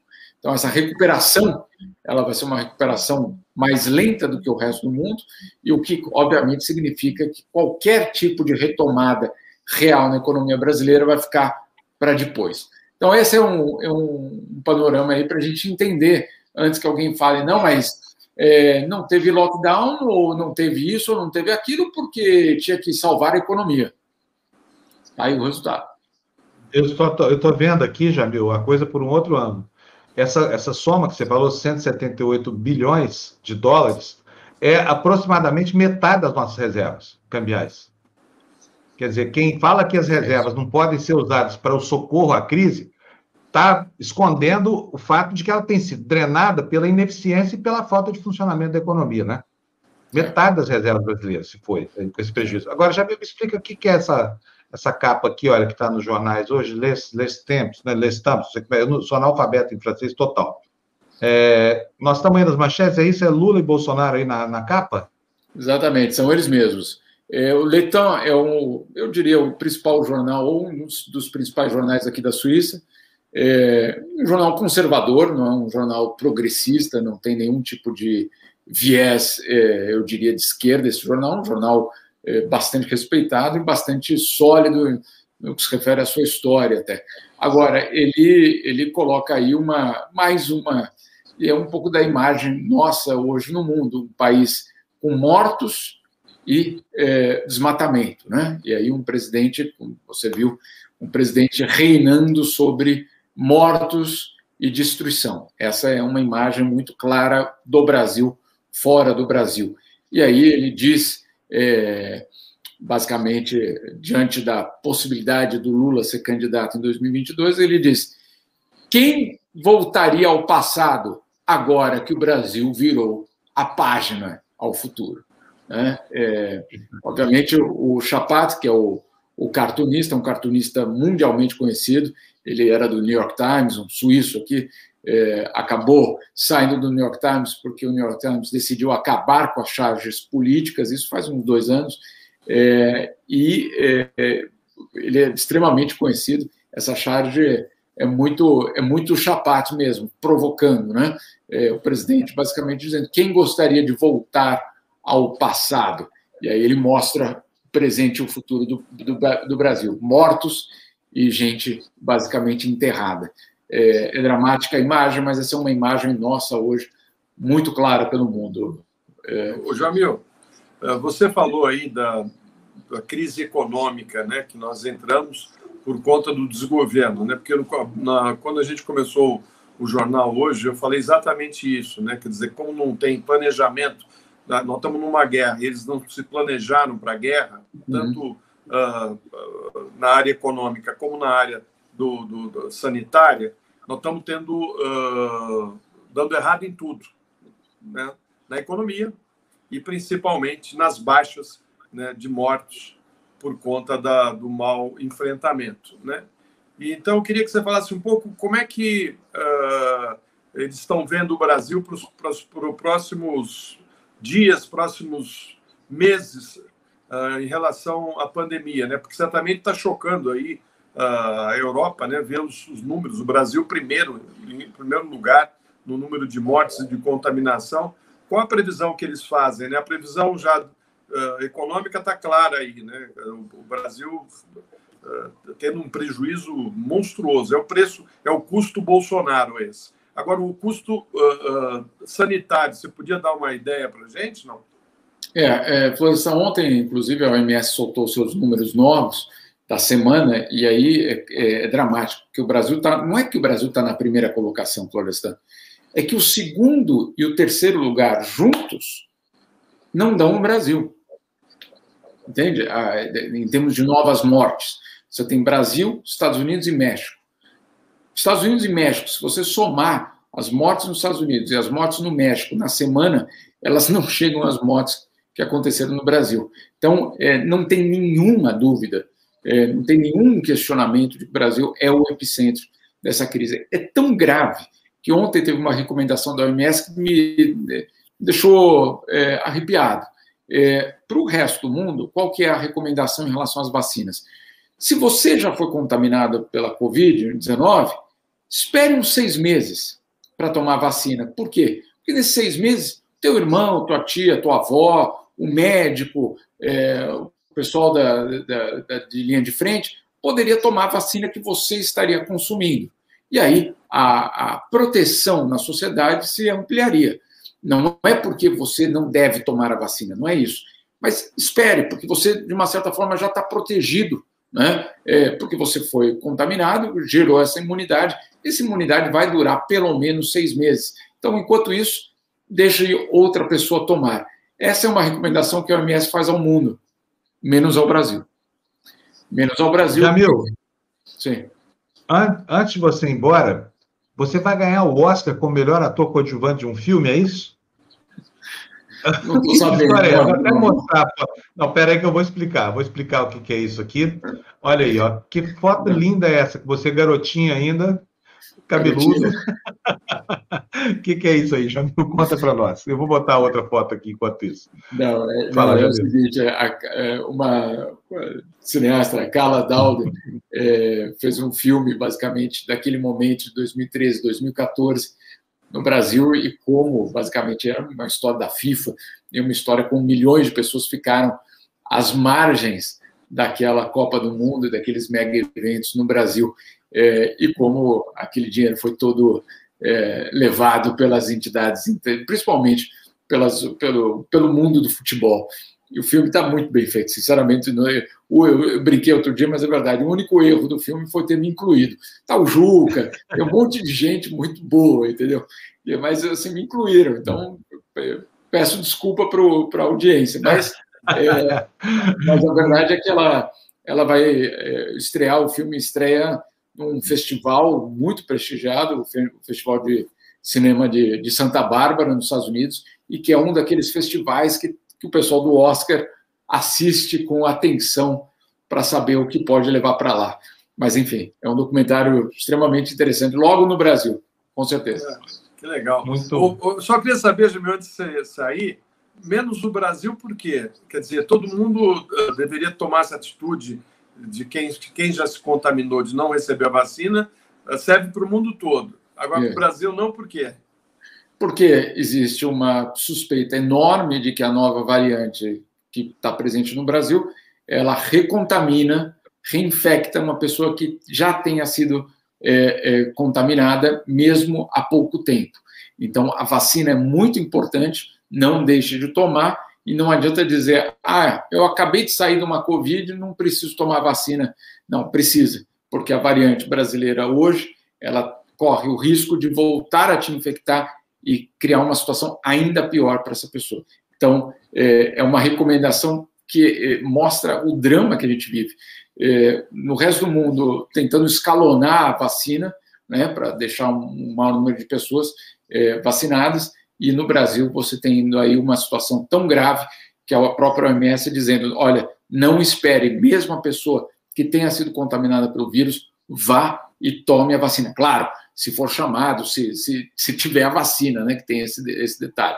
Mas é, é, um, é uma recomendação muito clara e mostra a dimensão da crise que a gente está. Muito bom. Parabéns. Eu estou torcendo para você, para você ganhar o Oscar de melhor ator coadjuvante desse filme aí. Calma. Vamos você conversar com o Juca, fala, fala para o Juca que é, eu acho Vou que falar. o coadjuvante é ele. Eu não sou nem coadjuvante, entendeu? Eu estou Estou atrás do coadjuvante. Mas o, falando do, do nosso amigo Juca, o, o, foi, foi, curioso outro dia, meu filho traz um livro da escola aqui, da biblioteca, em francês, um livro sobre os 40 melhores jogadores do mundo, para criança, para criança. E traz o livro lá, e a gente começa a ler na hora de dormir. Então, tinha o Garrincha, tinha o Pelé, tinha o George Best, não sei o que e tal, e tinha o Zidane. E aí, na, nos comentários sobre o Zidane, Adivinha quem aparece comentando o Zidane? Juca Kifuri. Não é possível. Livro infantil na Suíça. Né? Enfim, reconhecimento óbvio, né? É, isso Muito aí. bom. Tá é certo. isso aí. Jamil, um abração para você. Muito obrigado. Beijo. Até amanhã, então. Tá? Falou. Tchau, tchau, tchau. Tchau, tchau. Bom, Fábio, eu estou indo também. Vai, vai, Floresta. Vai, também. porque nós vamos agora vamos é, fazer uma corridona aqui eu com a Lu. Tá bom. E oito e meia em ponto, hoje acabamos o despertador, viu, Lu? Vai lá, Floresta, um abração para você, bom dia, tá? tá? Tá bom, daqui a pouquinho, então, meio-dia, temos furabolha. Tchau, gente. Tchau, Floresta, até já. Lu, vamos, vamos ver o que ficou sobrando aqui no nosso depósito, no nosso repositório de notícias, vamos? Antes disso, deixa eu só agradecer o Guilherme, eh, Guilherme que está aqui com a doação de 20 reais para a gente, já agradecendo você, Guilherme. Boa parte dos governadores tem o mesmo pensamento que o Bolsonaro. Além disso, a falta de suporte do governo federal não colabora. Até mesmo o Flávio Dino está tendo, tá tendo que ceder à pressão dos comerciantes. É, é essa história. Os governadores são reféns desse maluco do presidente, por quê? Porque sozinhos não podem fazer absolutamente nada em relação a, a auxílio emergencial, porque não tem grana, é papel da União, né? Mônica Araújo, oba, mais uma membro, mais uma membra aqui do nosso, do nosso da nossa TV Democracia. Bem-vinda e fique bastante com a gente. Estamos às suas ordens, André. Daqui a pouco manda o convite para o nosso grupo de WhatsApp. E eu tenho uma novidade para vocês, tá? Fim do jornal. Mas vamos ver as notícias aí, Lu. Fernando, põe na tela para nós. Olha, juiz da Lava Jato do Paraná mantém bloqueados os de petista. Petista, no caso, é o Lula, né? substituto de Moro enviou ações à Justiça do DF, como determina Faquim. O que, que foi que aconteceu, Lu? O juiz titular da 13ª Vara Federal de Curitiba, Luiz Antônio Bonar, enviou os processos do ex-presidente Luiz Inácio Lula da Silva à Justiça Federal do Distrito Federal, como determinou o STF, mas manteve o bloqueio de bens do petista nas ações sobre supostas irregularidades na compra do terreno para o Instituto Lula. Segundo o Bonac, que substituiu Moro na vara federal em 2018, o juiz que assumir o caso no Distrito Federal poderá decidir sobre o patrimônio. O envio dos processos de Curitiba para o Distrito Federal cumpre a decisão do ministro Edson Fachin, do STF, que anulou todas as condenações de Lula pela Justiça Federal do Paraná no âmbito da Operação Lava Jato. A Folha apurou que, internamente, a avaliação no STF é que Fachin não deve revogar o despacho de Bonar. Isso porque a decisão tem respaldo em jurisprudência do STF e de outros tribunais do STJ, desculpa, e de outros tribunais do país. O Supremo nunca discutiu o tema profundamente, mas uma corrente de magistratura defende a manutenção de medidas cautelares, mesmo quando há declaração de incompetência. A tese é que cabe ao novo juiz do processo decidir sobre essas medidas. Muito bem. Tela cheia para mim aqui, Fernando, por favor. Tela cheia, telinha cheia, muito obrigado.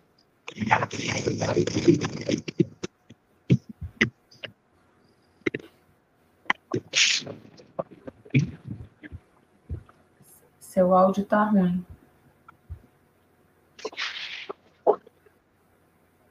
Senhoras e senhores, vivemos um momento grave no país, com muitas perdas de vidas que foram causadas principalmente pelas novas variantes do coronavírus. O nosso sistema de saúde está muito impactado, mas não colapsou nem vai colapsar. É. Duro, hein? Pensar que esse cara ficou um tempão aí mandando na maneira como a gente iria enfrentar essa ameaça de morte representada pela pandemia. É inacreditável. E continua. E o Bolsonaro agora conseguiu um que não, não veste verde, veste branco, que pensa igualzinho. Vai ser uma coisa horrível. Vamos lá, então, notícia na tela para nós, por favor, Dom Fernando. Está aí.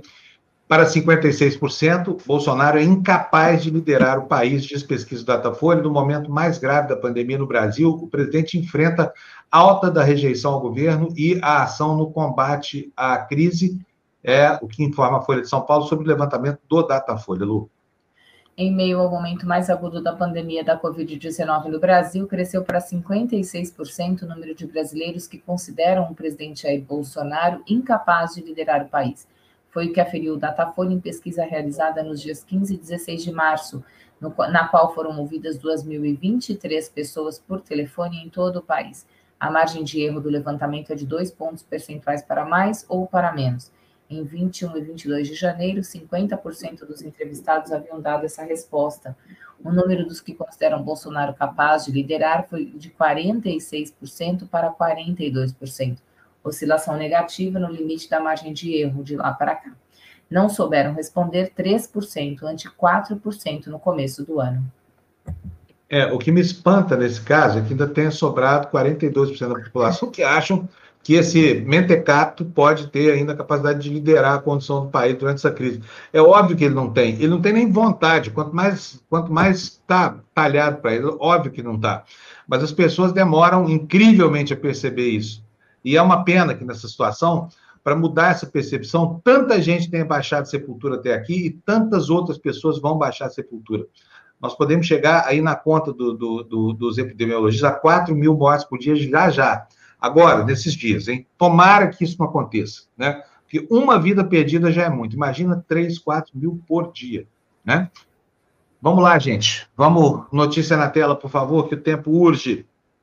E tem muito assunto para tratar ainda. Ah, Dom Tebni, como levar, senhor? Tudo bem, tudo bem. Mas vocês ah, estão lendo as notícias? Tudo bem, eu espero ainda. Não, não, não, não, é que eu não tinha visto você aí. Vamos, vamos estar tá na sua hora mesmo, vamos, vamos lá. O que, que temos hoje na América Latina e Chile, Tebni? O que, que está Olha, acontecendo? É, temos sobre o Chile, só porque o Victor eh, se comprometeu a fazer a América Latina, seguramente vai entrar daqui a ah, pouco. É, é. Tá? Eu mandei um vídeo e uma fotografia de um fato que está tomando conta das notícias aqui no Chile, mas não precisamente nos principais meios de comunicação massivos, aqueles que você paga, seja um jornal, seja através da TV a cabo, a televisão, notícias e tal, que é a expulsão de quatro cidadãos norte-americanos que vieram para ser eh, entrevistar com diferentes eh, organizações sociais de direitos humanos e também com a equipe, a equipe jurídica do, da CODEPO, que é a Corporação da Defesa do Povo, certo? Uma organização sem fins de lucro que está defendendo precisamente todas as besteiras que está fazendo aquele senhor que mora no Palácio de la Moneda. Fernando, se você puder, por, por favor, colocar aquela, aquele vídeo. Aí eles estão sendo levados, eles tinham passagens aéreas já para voltar para os Estados Unidos para domingo, mas ontem, na tarde de quarta-feira, eles foram obrigados a abandonar o país. A desculpa, evidentemente, é que não cumpriram com as normas sanitárias, o que é uma tremenda de uma mentira, né? Eles chegaram em Santiago, no aeroporto, que é o único acesso internacional via aérea, eh, fizeram o exame PCR, deu negativo, fizeram a quarentena e, segundo as autoridades do Chile, as autoridades sanitárias e principalmente policiais, eh, policiacas, eles estariam eh, faltando alguns dias para fazer aquela quarentena. Chegaram na região da Araucania, que está absolutamente militarizada. Tem pessoal do exército, porque lá tem os maiores conflitos com os povos indígenas mapuche, né? E, claro, evidentemente, eles vieram fazer um trabalho de pesquisa eh, para apresentar e mostrar depois nos Estados Unidos, e se encontraram com pessoas que já ficaram cegas de um olho, com organizações de eh, familiares de presos políticos, porque os presos que está eh, colocando na cadeia o Pinheira são todos aqueles que se manifestam a partir do mês de outubro de, mil, eh, de 2019, né? Enfim, eles foram eh, obrigados Ô, a fazer mais um... Diga-me. deixa eu te perguntar, sob que acusação o governo do Chile está prendendo essa gente, hein? Que que ele, é, que, qual, qual é o argumento? É porque não cumpriram com medidas sanitárias. Que eles não ah, então quer dizer que aí, é aí no Chile o isolamento está sendo usado mesmo como uma mordaça na cara da população. Aqui é o contrário. Aqui é o contrário. Pois é.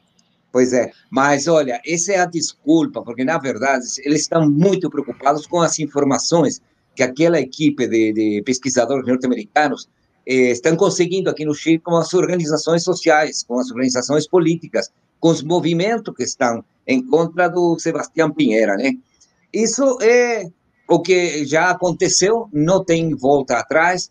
Eh, os advogados da Corporação de Defesa do Povo já fizeram a apresentação, mas os tribunais negaram qualquer eh, medida. Bom, também não adianta, né? Eles já foram embora, foram colocados num avião, saíram ontem, ontem para, os Estados Unidos.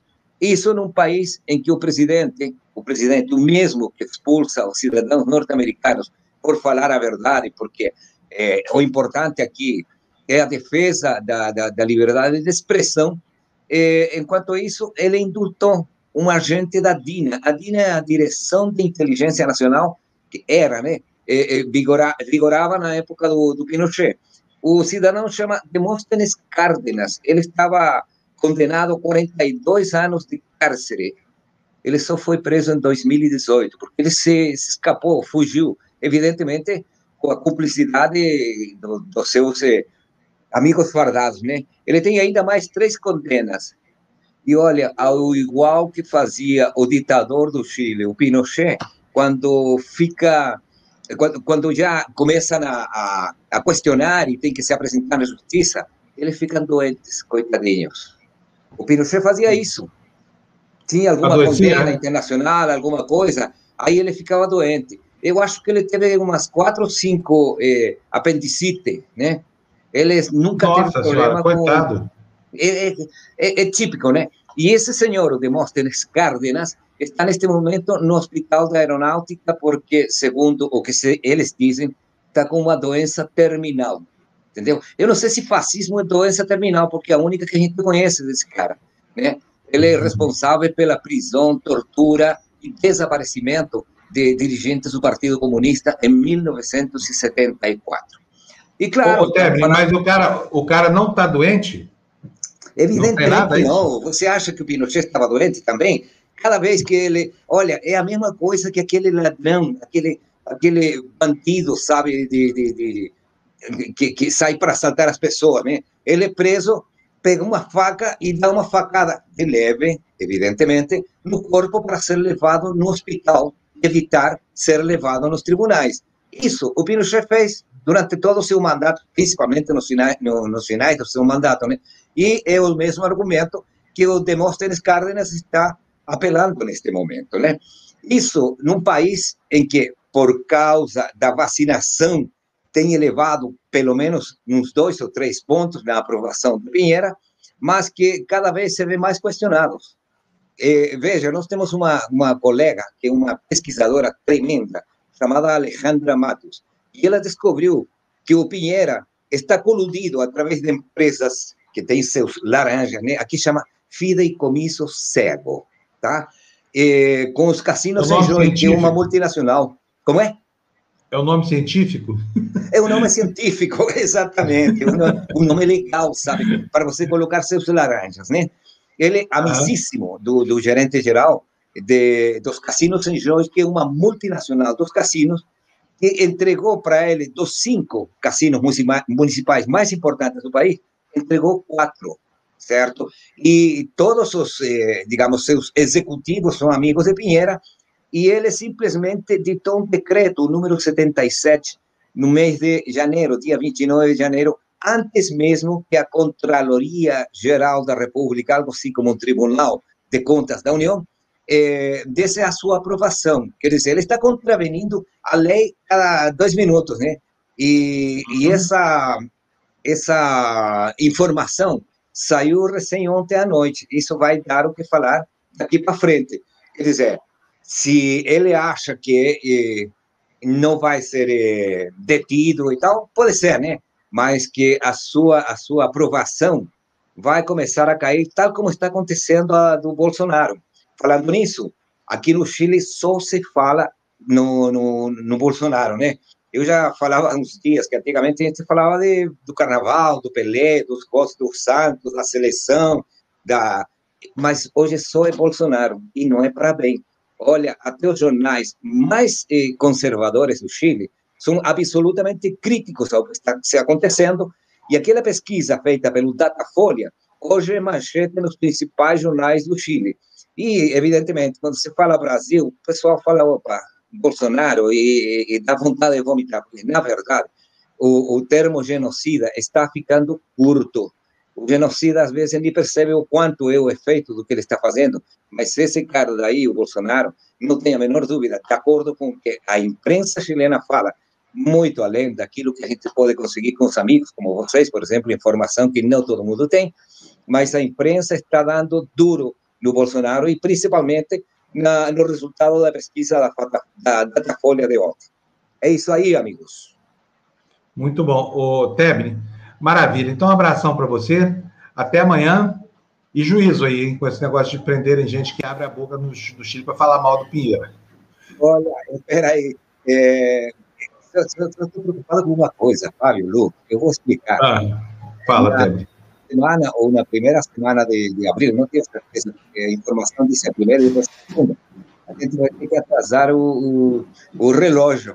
Então, ao invés de acordar às 6 horas da manhã para trabalhar com você, eu vou ter que acordar às 5. E eu estou contente, né? Porque isso seguramente vai aumentar meu salário. Muito. vamos te dar, vamos dobrar seu salário. Vamos fazer, ah, vamos dobrar seu salário, tá? comprar outra boina, né? Uma boina vermelha agora. Se tanto. Abraço. Um abração, Tebni. Bom dia para você. É. Tchau, tchau. Agora, deixa eu te falar, antes de você ir embora, Tebni, volta aqui, Tebni. Cadê ele? Voltou, isso é. Deixa eu te mostrar. Vi aí no, no El Mercúrio uma manchete bem legal que quero até mostrar para o pessoal aqui, está aí na, na capa para vocês, olha. Só que eu vou colocar grandão para vocês verem também. Olha que coisa boa que os chilenos estão vivendo. Olha, 90% dos chilenos com duas doses de Sinovac desenvolvem anticorpos contra os vírus da Covid. E quantos por cento da população já foram vacinados aí? Quase 30%, Tébio? Não, não, mais de 30%. Mais de 30%? Mais de 30%. Já foi vacinado. Porque eh, começou a se estender, como eu explicava ontem, para pessoas que estão em risco de pegar a Covid, né? Inclusive, e isso foi muito lindo de ver, os garis, o pessoal que trabalha tirando o lixo da casa das pessoas, foram todos vacinados. A primeira vacina só, tá? Porque se eles tivessem mais de 65, já estariam aposentados teriam ser vacinados que nem como dizia o Chico Anísio, né? que nem que eu.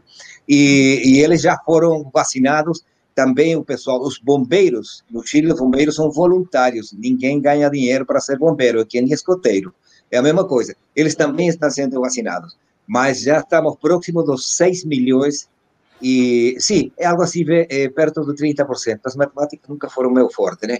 Cerca de 30% já está vacinado e espera-se que daqui a 21 dias, a partir do dia 16, no caso nosso, que nos vacinamos na, na terça-feira, dia 16, temos que esperar ainda 21 dias. E para isso, distanciamento social, não participar de festa, eh, tentar, dentro do possível, não, não, se, não se contagiar com, com absolutamente ninguém. Você vai no, no, no, no supermercado, por exemplo, e tem filas especiais para adultos maiores. Veja a consciência do povo. E o mais lindo é quando você vai pela rua e vê uma criança no carrinho, uma criança que ainda não tem um ano, que não, não fala, que não caminha com a sua mascarinha. Realmente é, é, dá uma ternura muito grande, porque as, as crianças aqui no Chile estão mais preocupadas que muitos jovens que estão se expondo em festas clandestinas ou que não estão nem aí, né? É, são seguidores uhum. seguramente do Bolsonaro aí, dizendo que isso daqui é uma gripezinha e que para eles não vai acontecer nada. Mas a, a, as vacinas no Chile estão indo e muito bem, felizmente. São 35 milhões de doses para 20 milhões de, de habitantes. Já foram muito compradas, bom. já estão aqui. Muito bom, Teb. Então, um abração para você. Até amanhã, né, Teb? Até, um abraço. Abração. Tchau, tchau, tchau. Tchau, tchau. Bom, eu vou pedir para o Fernando colocar para O Lu, pode ir, fica tranquilo aí, porque eu termino aqui o, o, o, jornal e eu sei que você tem seus compromissos, então vai lá, eu, eu, eu termino aqui, porque o jornal, ao contrário do que eu disse hoje, não vai terminar às 8h30, até porque 8h30 já passou, né? Então vai lá, Lu. A gente tem um entrevistado importante agora, é. né? Que vai dar um depoimento que é importante. Já deixo aqui é. meu abraço a todos e minha solidariedade ao nosso colega jornalista que sofreu aí com esse atentado, né?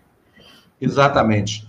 É, bom, Fernando, bota no slide 20 para mim, por favor, porque eu quero introduzir essa, essa notícia aqui. A notícia está nos jornais de hoje, mas põe aí no slide 20 para mim, porque antes de chamar o entrevistado, eu quero, saber, eu quero que vocês vejam do que, é que trata essa, essa entrevista que nós vamos colocar agora no ar.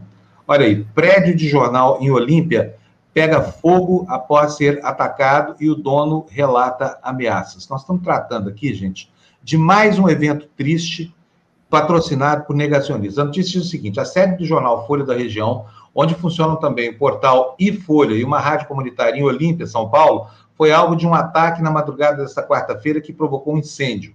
O jornal semanal é o mais antigo e tradicional da cidade, com mais de 40 anos de existência, e é o único que circula em versão impressa no município, que fica na região de São José do Rio Preto.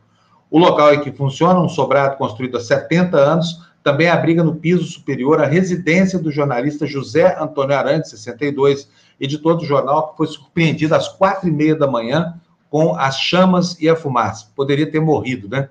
O combustível usado no incêndio, que se pode, é, que se acredita ser álcool, foi jogado na porta do jornal e um balde com o restante do líquido foi abandonado no local. É a notícia que está na Folha de São Paulo hoje. É, eu fui me certificar agora há pouco é, de que o site, de que pelo menos o site não sofreu interrupção, e o trabalho bravo desse jornalista continua no ar, né? Daqui a pouquinho a gente vai, vai, vai ver o, o site dele, mas eu vou trazer o próprio, o José Antônio Arantes, está aqui para conversar com a gente. Meu querido colega José Antônio, bom dia, bem-vindo aqui ao, à live da TV Democracia, tudo bem? Bom dia, tudo bem, quer dizer, bem na medida do impossível, né? Mas bom dia para você, para os seus, seus telespectadores. É, a, a gente vai levando. Como é que foi isso, Zé? Conta pra gente. O que, que aconteceu? Estava dormindo, Olha, acorda com a casa pegando fogo, é isso? Na verdade, o fogo ele não chegou na casa, sabe? É, as cenas, as cenas, a polícia já conseguiu os vídeos da, de empresas da região aqui, é, vídeos de câmeras de segurança. As cenas são impressionantes, porque o, o fogo, o sujeito jogou gasolina embaixo da porta da minha casa e ele pegou ele, com um galão de mais ou menos uns 5 litros por aí.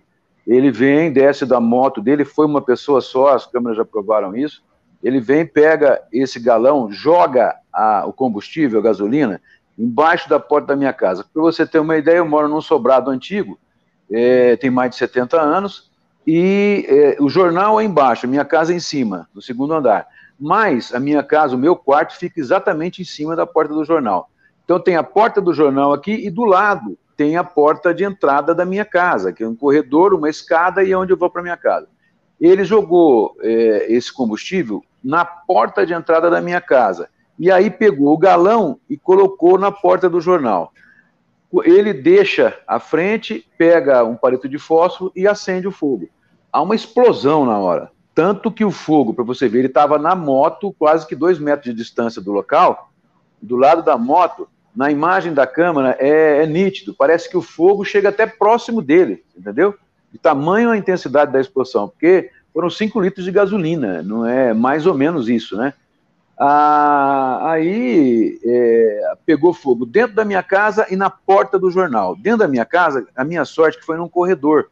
E esse corredor é foi feito depois de, de, de muito tempo da casa reformada, ele é de alvenaria, e acabou não, não, não se alastrando o fogo. Mas queimou fiação, a porta, os vidros ficaram todos rachados, foi obrigado a trocar tudo, né? E no jornal, a minha sorte é que a gasolina não entrou para dentro do jornal, porque tinha uma moto dentro do jornal. Se ele entra, essa moto podia explodir e a casa poderia ter é, se incendiado toda, né? A perícia esteve aqui e ela confirmou que era gasolina, o combustível usado, e confirmou também que se a gente demorasse mais dois ou três minutos para apagar o fogo, porque o fogo foi apagado pela minha esposa, e, e, e porque pegou o balde d'água, foi lá, uma toalha, entendeu? E desesperada, a, a, a minha patroa, como se fosse um, uma bombeira, né? Ela foi lá e acabou apagando. Eu tenho problema de renite e problema de coluna, então ficou difícil para mim. Mas o, o, a perícia disse o seguinte: que se a gente demorasse dois minutos para apagar o incêndio, com certeza eu não estaria aqui para contar a história. Agora, me conta uma coisa: por que, que esse maníaco, esse piromaníaco, fez isso com o com, com seu jornal em casa? Então, eu quero crer, eu quero crer e torço para que o que tenha ocorrido tenha sido qualquer coisa assim é, pessoal, tá? qualquer coisa tipo, o cara não gostou de uma informação, foi lida alguma ocorrência, eu torço para que seja isso, mas a polícia não acredita nessa versão. Por quê? Porque eu, quer dizer, essa versão não é uma versão, é um desejo da minha parte, porque eu jamais gostaria, eu comecei minha carreira no, nos idos de 1980, antes de 1980 ainda, em 76, nós estávamos no fim da ditadura, eu jamais quero voltar àquele período, você entendeu? Então eu não quero acreditar que a gente está sofrendo um tipo de intimidação que é própria do fascismo. Então, eu, eu me recuso a acreditar nisso. Então, eu torço para que a polícia é, descubra que é uma, uma, qualquer uma pessoa qualquer que não gostou de uma matéria, de uma, da leitura de um boletim de ocorrência, qualquer coisa assim, e tentou praticar esse ato ordinário. Porque é, o caso contrário é, é muito triste para a gente que já viveu essa fase sentir que nós estamos numa fase tão difícil da nossa democracia e foi conquistada a tão duras penas, a tantas pessoas que ainda choram os seus mortos e que não sabem nem onde foram enterrados. Então, é, mas na semana passada, é, eu tenho tido uma, uma postura aqui. Peraí, desculpa, desculpa, Zé, deixa eu te mostrar uma coisinha aqui. Eu queria saber quem é essa figura que está na capa do seu site. Essa figura é um comerciante que eu publiquei uma notícia de que dois advogados da cidade teriam eh, representado a promotoria pública contra esse comerciante e contra um outro, um advogado da cidade também, que eles estavam propagando pelo Facebook, pelas redes sociais, uma carta que circulou em todo o Brasil, eles adaptaram ela para a Olímpia, mas ela circulou em Ribeirão, circulou em outras cidades, e nessa carta eles pregavam a insubordinação civil, ou seja, o desrespeito às normas sanitárias que estão em vigor aqui em Olímpia, que é o plano emergencial do governo, do governo Dória. Né? E essas medidas restritivas, o comércio é, ele acabou tendo que trabalhar só com delivery, e o pessoal não gostou disso. Né? O comércio está praticamente fechado. Porque antigamente, na fase, na fase vermelha que a gente estava no plano São Paulo, esse pessoal, os comerciantes poderiam, podiam abrir as portas é, desde que colocassem algo na, na porta para que não entrasse dentro do estabelecimento comercial, mas podiam fazer o que chama talk away, que é o, o, sujeito podia ir lá e comprar a mercadoria no balcão, mas um balcão sem entrar na loja. E isso uhum. nessa fase foi proibido. Agora ficou só o delivery ou o drive-thru. Mas o drive-thru é o cara não pode sair do carro, né? Então o sujeito tem que levar, ele tem que comprar por telefone ou por WhatsApp e o sujeito tem que levar a mercadoria no carro para ele. Isso tem que ter uma estrutura, e em loja nenhuma em Olímpia tem isso. Então, esses, esse comerciante e esse advogado, é, eles então iniciaram uma campanha pela, pelo Facebook, depois que eu noticiei essa representação do advogado, eles, ao invés de atacarem o advogado, atacaram a, a minha pessoa e um programa que eu tenho de, na, na internet, no Facebook, no YouTube, da, das 11 ao meio-dia, onde eu tento refletir com os meus ouvintes, com os meus, o que eu tenho, eu sou, eu sou presidente de uma rádio comunitária e também é transmitido esse programa pela rádio comunitária. E eu converso com os meus ouvintes através do Facebook. Eles, então, depois dessa notícia, começaram uma campanha assintosa, achincalhando a minha pessoa, a, a, o meu programa, e também pedindo para que todos os comerciantes cancelassem as propagandas que a, a, gente tinha para manter o suporte, principalmente, né? É, uma empresa jornalística não sobrevive sem a propaganda. Então, é, a partir disso, começou um verdadeiro ataque pela internet. É, e nós tivemos aqui na última eleição uma figura que ficou conhecida em Brasília como Gabinete do Ódio, e um certo candidato que montou o seu Gabinete do Ódio e passou o tempo todo fazendo a campanha política dele através da, da, de fatos mentirosos, de fatos não confirmados e da execração dos oponentes, né? E várias figuras que passaram a criticar a gente nesses sites, nas páginas e perfis de internet, faziam parte desse mesmo gabinete do ódio. E eram componentes que ficaram é, crassos para um monte de pessoas que participavam desse gabinete do ódio. Bom, tudo bem, eu achei, enquanto está no campo das ideias, eu acho que eu respeito, nunca processei ninguém por nada, pode falar o que quiser de mim, eu não. Eu sou uma figura pública, uma forma. Eu faz 40, 47 anos que eu exerço a profissão, eu comecei a escrever com 13 anos aqui em Olímpia. Né? Então, é, para mim tudo bem, mas aí aconteceu uma coisa na sexta-feira da semana passada. O meu jornal, ele, o jornal impresso, ele é impresso em São José do Rio Preto, fica a 50 quilômetros daqui. E o meu genro é que vai buscar esse jornal. Depois eu mando pela internet as páginas, ele impresso lá, e depois ele vai buscar o jornal de papel para poder distribuir na cidade. E ele saiu daqui numa sexta-feira, era uma hora da manhã, para buscar esse jornal lá, e ele foi perseguido durante a viagem toda por um massaveiro. O sujeito apagava a luz, encostava na traseira do, da, da, do carro dele, emparelhava com ele em plena rodovia, em alta velocidade e jogava o carro para cima dele, assim, sem, sem bater, mas jogava no sentido de ameaçar tirar o cara da pista.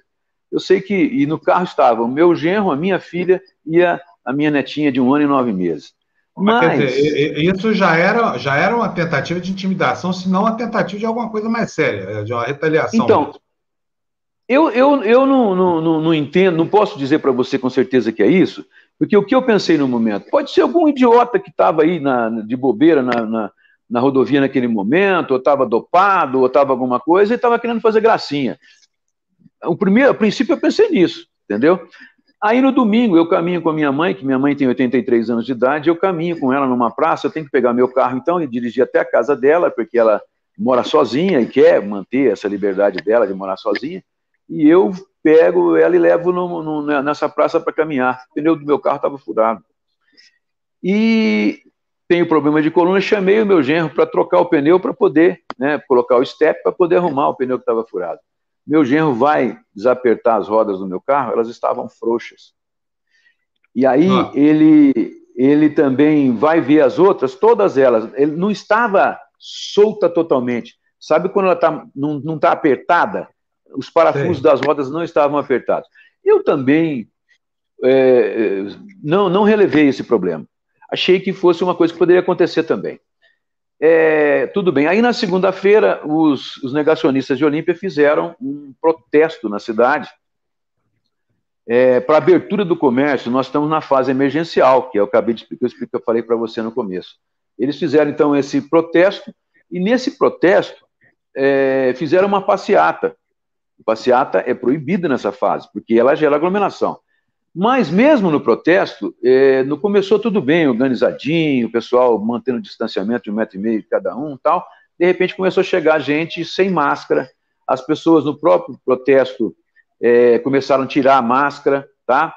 E isso tudo transmitido ao vivo por uma emissora de rádio da cidade através de Facebook, através de um vídeo. E uma, uma ouvinte nossa, ela publicou um texto na internet e colocou essas fotos.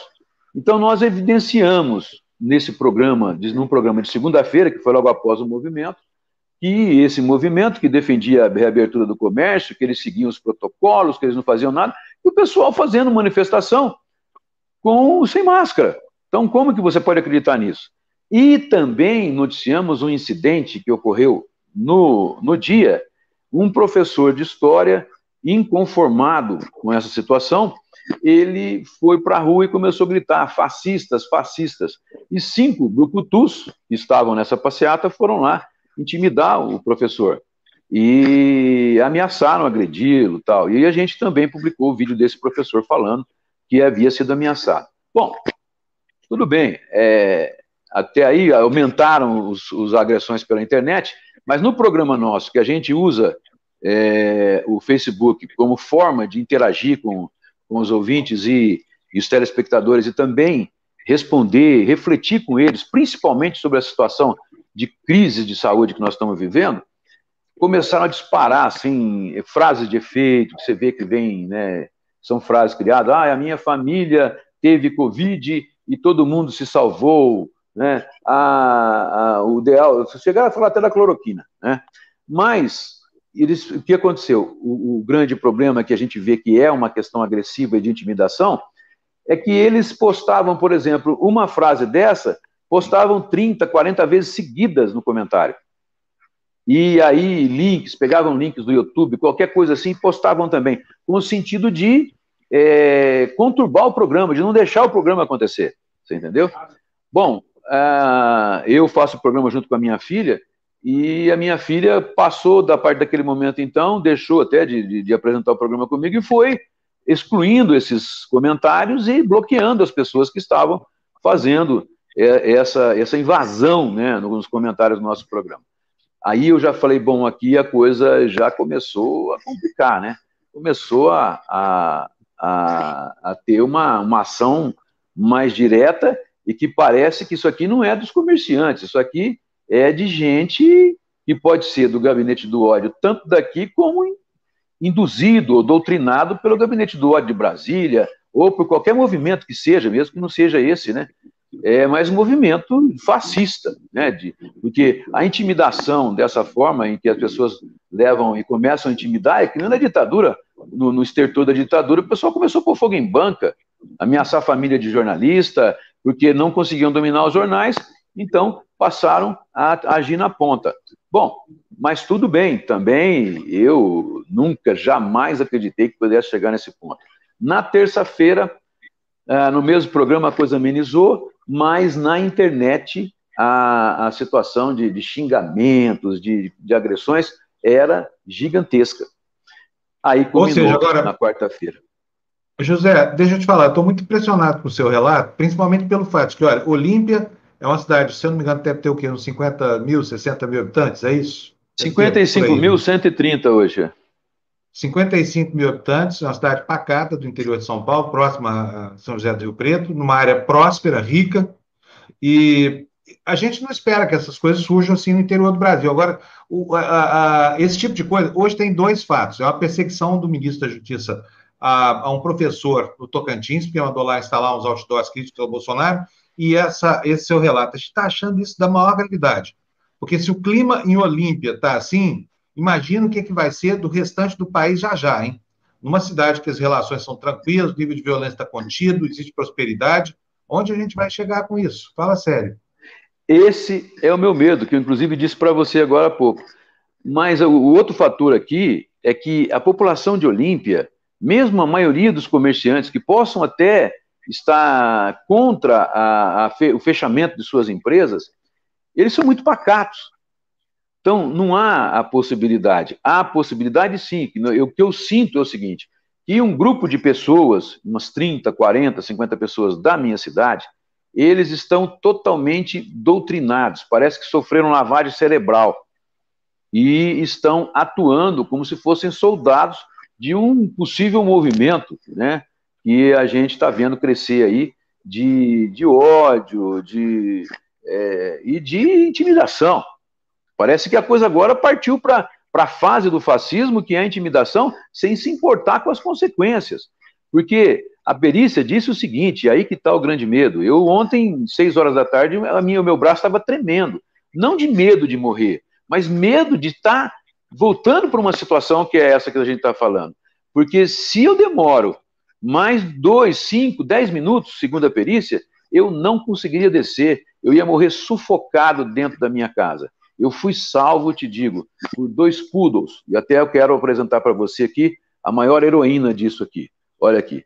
Ah, essa, foi a grande, essa foi a grande heroína da minha vida, ela salvou minha vida ontem. Deixa é... ver, que gracinha. Parabéns, como é o nome da, como é o nome da sua heroína? É Pitoca. Pitoca, grande Pitoca. Quero mostrar uma coisa aqui para vocês. Seguinte, gente, estão falando de Olímpia, tá bom? Eu estou falando o seguinte: Olímpia deveria ser paradigma de vida pacífica no Brasil. Todo mundo conhece todo mundo numa cidade de 55 mil habitantes, tá? Mas veja só como é que os negacionistas lá estão atuando para piorar a vida das pessoas. Esse aqui é o gráfico de contaminações da cidade, atualizado até ontem, a fonte é o Ministério da Saúde, portanto é oficial.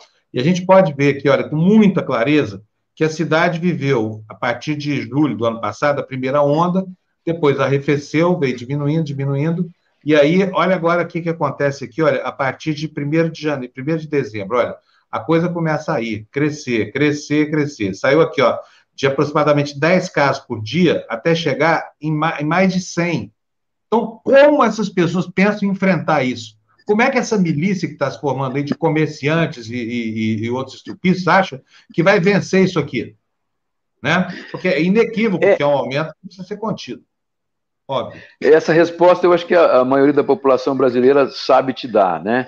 É, o combate da Covid, o combate do, do novo coronavírus, ele necessitaria passar por um, uma liderança em nível federal que fizesse uma campanha de conscientização, que fizesse, é, que investisse na publicidade mesmo. Nós que somos da área, não tem jeito de você, você tem que convencer as pessoas.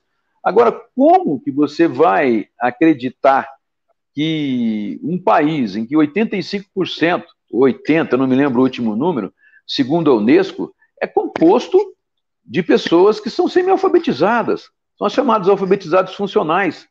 Então, como que você quer? Eles, eles, essas pessoas elas são doutrinadas para serem produtores de linha de produção, para serem robôs. Para é esse o sistema nosso leva a isso. Ele é feito para doutrinar, formatar o ser humano para ser um robô, para ser um zumbi. O cara passa trabalhando a semana inteira que nem um louco para sobreviver, aí no sábado, na sexta-feira à noite, começa a se dopar, encher o rabo de cachaça, desculpe o termo, é, e aí no domingo dá uma acalmada, descansada, porque na segunda começa o seu sacrifício, a sua escravidão novamente. Então, é, a questão é essa: nós precisávamos de uma liderança nacional, precisávamos de um, de um Ministério da Saúde forte, que tivesse comprado essas vacinas lá atrás, que tivesse realmente noção do que está acontecendo. E não é isso que a gente verifica. Aí, quando você tem a maior autoridade da nação dizendo que não tem que usar é, é, máscara, que é uma gripezinha, que o brasileiro tem que parar de mimimi. Rapaz, só pode causar isso. E você pegar os negacionistas, coincidentemente ou não, a sua grande maioria é composto, é composta por defensores do nosso querido presidente. Então, eu entendo que é, é muito Nossa, difícil. Não, seu, seu, querido presidente, me inclua fora dessa querência aí. Mas você entendeu? É, essa, essa, é a minha, essa é a minha visão. Porque é, eu, eu, acho eu tenho a impressão que a culpa da, da, da, culpabilidade disso, primeiro, que é uma coisa inédita, é uma crise, é uma epidemia que ninguém sabe ao certo para onde, onde ela vai terminar, que ninguém sabe ao certo nem como lidar ainda. Nós estamos há um ano e tanto, ainda existe dúvida. Você conversa com o médico, um faz uma coisa, outro faz outra. Você conversa com o cientista, vê os cientistas falando, um tem uma tese, outro tem outra. Não existe boa teoria em ciência, em ciência, porque verdade absoluta não existe, nem na ciência, nem na matemática. O que existe são boas teorias, é, porque é através da experimentação, através da checagem, através da estatística, através da análise de dados, que você chega a uma boa teoria. Você fala, isso é da ciência, é uma boa teoria, mas não significa que ela é com 100% de chance. Como não tem vacina 100%, como não tem remédio 100%, não tem nada 100%.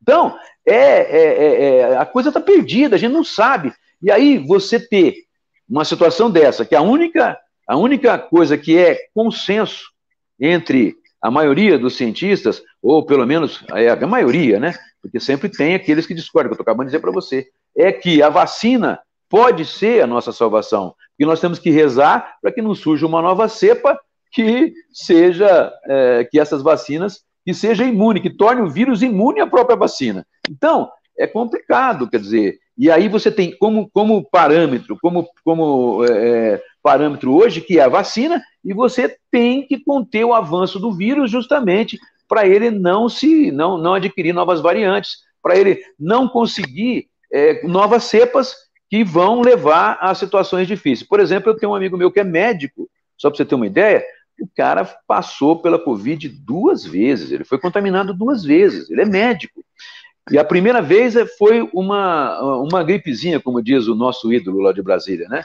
A segunda vez já não teve, foi uma precisou de oxigênio, não precisou de, de UTI, graças a Deus, mas ele, ele teve que comprar um tubo de oxigênio e ele mesmo se tratou, mas comprar um tubo de oxigênio e passou com oxigênio no, na, na, cara durante 15 dias, 20 dias, sem trabalhar, sem nada, porque estava nesse período de convalescência. Então, não tem, não tem como a gente saber. É, teria que ser feito hoje. O que é padrão é, é medidas restritivas para poder conter a propagação do vírus e a vacina. Ora, se nós temos um governo federal que é contra as medidas restritivas e é contra a vacina, ou não fez nada para que essa vacina chegasse aqui, ou fica nesse mise-en-scène, nessa fantasia, nessa, nessa encenação de que está preocupado com a vacina, e eu, eu, a, a, a, a população do Brasil inteirinha assistindo isso de camarote, sem poder fazer nada, sem poder, e sem ter noção. Porque se o cientista não tem noção, você imagina 80%, 85% de uma população que é alfabetizado funcional. Bom, deixa Desculpe eu se eu me estendi. Não, não se entendeu, não. Aqui o espaço é para isso mesmo. Para a gente faz aqui é, é, isso, é plantão de defesa da, da, nossa, das nossas prerrogativas democráticas. Mas o seu caso, Zé, talvez seja um caso de extrema gravidade. Por quê? A sua filha já sofreu com essa ameaça na estrada, seu genro já sofreu, você, não fosse pitoca, teria virado churrasco na mão desse, desse terrorista. como é que vai ser para continuar a sua atividade profissional? Imagino que esse clima todo deve estar tá criando, deve estar tá criando dificuldades sérias para você, inclusive para a viabilidade do seu negócio. Como é que vai ser daqui para frente? Você vai ficar mais light ou vai seguir resistindo e denunciando essa, essa gente toda? Olha, depois de 47 anos de batalha, não há como voltar atrás. Não tem como sair da trincheira. Não tem como é, deixar a, a, as armas nossas de lado. Não tem como depor as armas. A gente tem que continuar lutando e eu vou lutar, eu vou resguardar a minha família. É isso que eu vou fazer. Mas eu não temo a morte. Eu podem vir que eu estou preparado. Eu sou um lutador, sou um soldado no campo de batalha e vou continuar sendo. Mas muito bem. Parabéns pela sua atitude aí de, de resistência ativa. Boa sorte para você. Precisando da gente para qualquer eventualidade, estamos aqui à sua disposição, tá bom, Zé? Muito obrigado. Muito bom. E muito prazer em luta, conhecer um jornalista corajoso assim, viu? É, é isso mesmo. Para ser jornalista no Brasil, do interior, né? precisa ter. É, e uma cidade do interior. Imagino vê... que não está acontecendo nas é. capitais. É, você vê uma coisa, a nossa cidade, ela é uma instância turística. Nós temos aqui parques aquáticos de águas que é do aquífero Guarani, águas que, águas que saem quentes. Então, nós somos conhecidos aqui como um paraíso de águas quentes. E o nosso turismo é, movimenta 50% da, da nossa economia. E o turismo ficou, o ano passado, quase que 10 meses, os nossos parques fechados. Começou agora no começo do ano e teve que parar novamente. Então, a nossa economia aqui no município, ela está estrangulada, entendeu? Eu entendo o posicionamento da, da maioria dos comerciantes que estão preocupados com isso, mas eu entendo que eles estão tendo uma infiltração de, de terroristas, terroristas dentro da sua própria estrutura. E estão fazendo a cabeça deles e tornando eles reféns de uma situação política que é devastadora, que é, assim, inclusive as suas técnicas, né, são fascistas. Portanto, é, eu falo para vocês com tristeza, eu estou nesse momento preocupado, mas preocupado com o futuro, preocupado com o que a gente ainda vai poder viver. Um abraço, meu amigo. Um abração, boa sorte para você e para nós todos também, que estamos nessa trincheira. Tchau, Zé, boa sorte aí. Tchau, obrigadão, tchau, tchau. Gente, assim estamos terminando o Despertador de hoje eu gostei muito de conversar com esse jornalista. Jornalismo, jornalismo é, uma, é uma profissão hoje no Brasil que exige mais do que altivez, exige coragem, né? Esse tipo de jornalismo que a gente faz, porque tem um outro tipo de jornalismo que é só afagar bastante, puxar o saco, lamber o saco, para usar uma expressão vulgar, mas aqui que corresponde à verdade. Enfim, tem, tem vários tipos de jornalismo, mas esse jornalismo, que é o jornalismo essencial para a sociedade, se faz hoje no Brasil com coragem, com inteligência e com a determinação de não se dobrar, porque imagina só a situação do meu colega lá de Olímpia e de tantos outros jornalistas que temem em, em, em lutar em plena crise estrutural, crise econômica, essa coisa toda, para manter a população informada e defender o espaço da informação no processo político. Né? Então, nossa solidariedade aqui para o, o José Antônio e nossos pêsames para a Olímpia, né? uma cidade tão, tão bacana, uma cidade tão organizada, essa coisa toda, que agora abriu lugar para o nazifascismo de novo, rede vivo aí, fazendo isso com a vida das pessoas. Assim, nós vamos terminando o, o despertador de hoje. Eu quero agradecer muito a sua presença. Antes, eu vou ter que agradecer aqui os que nos mandaram superchats e tudo mais. Fernando, põe na tela, por favor. Oswaldo Neto nos manda cinco aí, dizendo que bom dia. Maju, no jornal, no jornal hoje de ontem, gerou polêmica, o que parece apenas entre bolsonaristas e quem ainda não entende a gravidade disso. O que, que aconteceu com a Maju? Eu não vi o, o jornal ontem, tá? Não vi o jornal ontem. Mas depois, se você puder me informar, olha, no meu e-mail, cadê meu e-mail? Meu e-mail diz que está na minha, na minha assinatura aqui. Cadê? Põe na tela aí, por favor, Aí, ó, panum.gmail.com. Se quiser falar comigo, é só mandar um e-mail para isso aqui, tá bom, gente? Que eu respondo às vezes demora um pouquinho, porque é muita correspondência, mas eu respondo, tá bom? É isso aí. Roberto, muito obrigado. Roberto está dizendo aqui, olha, que, que, que nós fazemos jornalismo verdadeiro, a ECA mandando tomar cuidado. Olha, gente, eu não tenho menor paciência para quem me ameaça, viu? Falando francamente, não ligo para isso, acho que não vai acontecer nada, porque se a gente começar a pensar demais, você para de trabalhar e, e aposenta a caneta, aposenta a pena. E não é o caso, né? É, Vamos lá, então, para os agradecimentos. Ed Luz, mais 1,99. Ed, não tem palavras para te agradecer. Todo dia Fico muito contente quando eu vejo isso aí. Érica, dois reais. Cuidado, Fábio Nath, porta aberta. Aqui é o seguinte: é um olho aberto e o outro fechado, viu, Érica? Ó, olhando o ambiente. Aí depois troca, fecha o outro e abre um. Muito obrigado, Érica.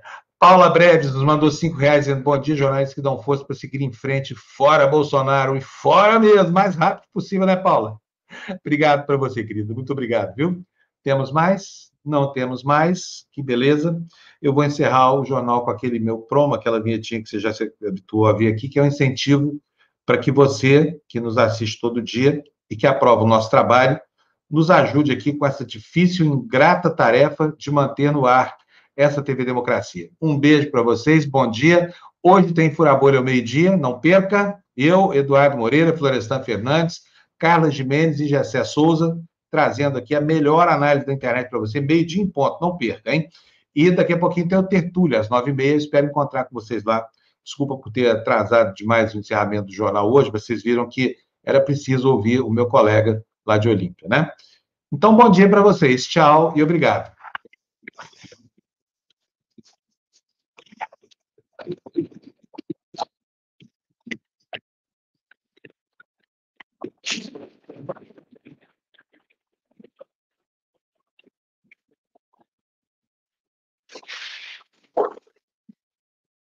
Senhoras e senhores, vivemos um momento grave no país, com muitas perdas de vidas que foram causadas principalmente pelas novas variantes do coronavírus.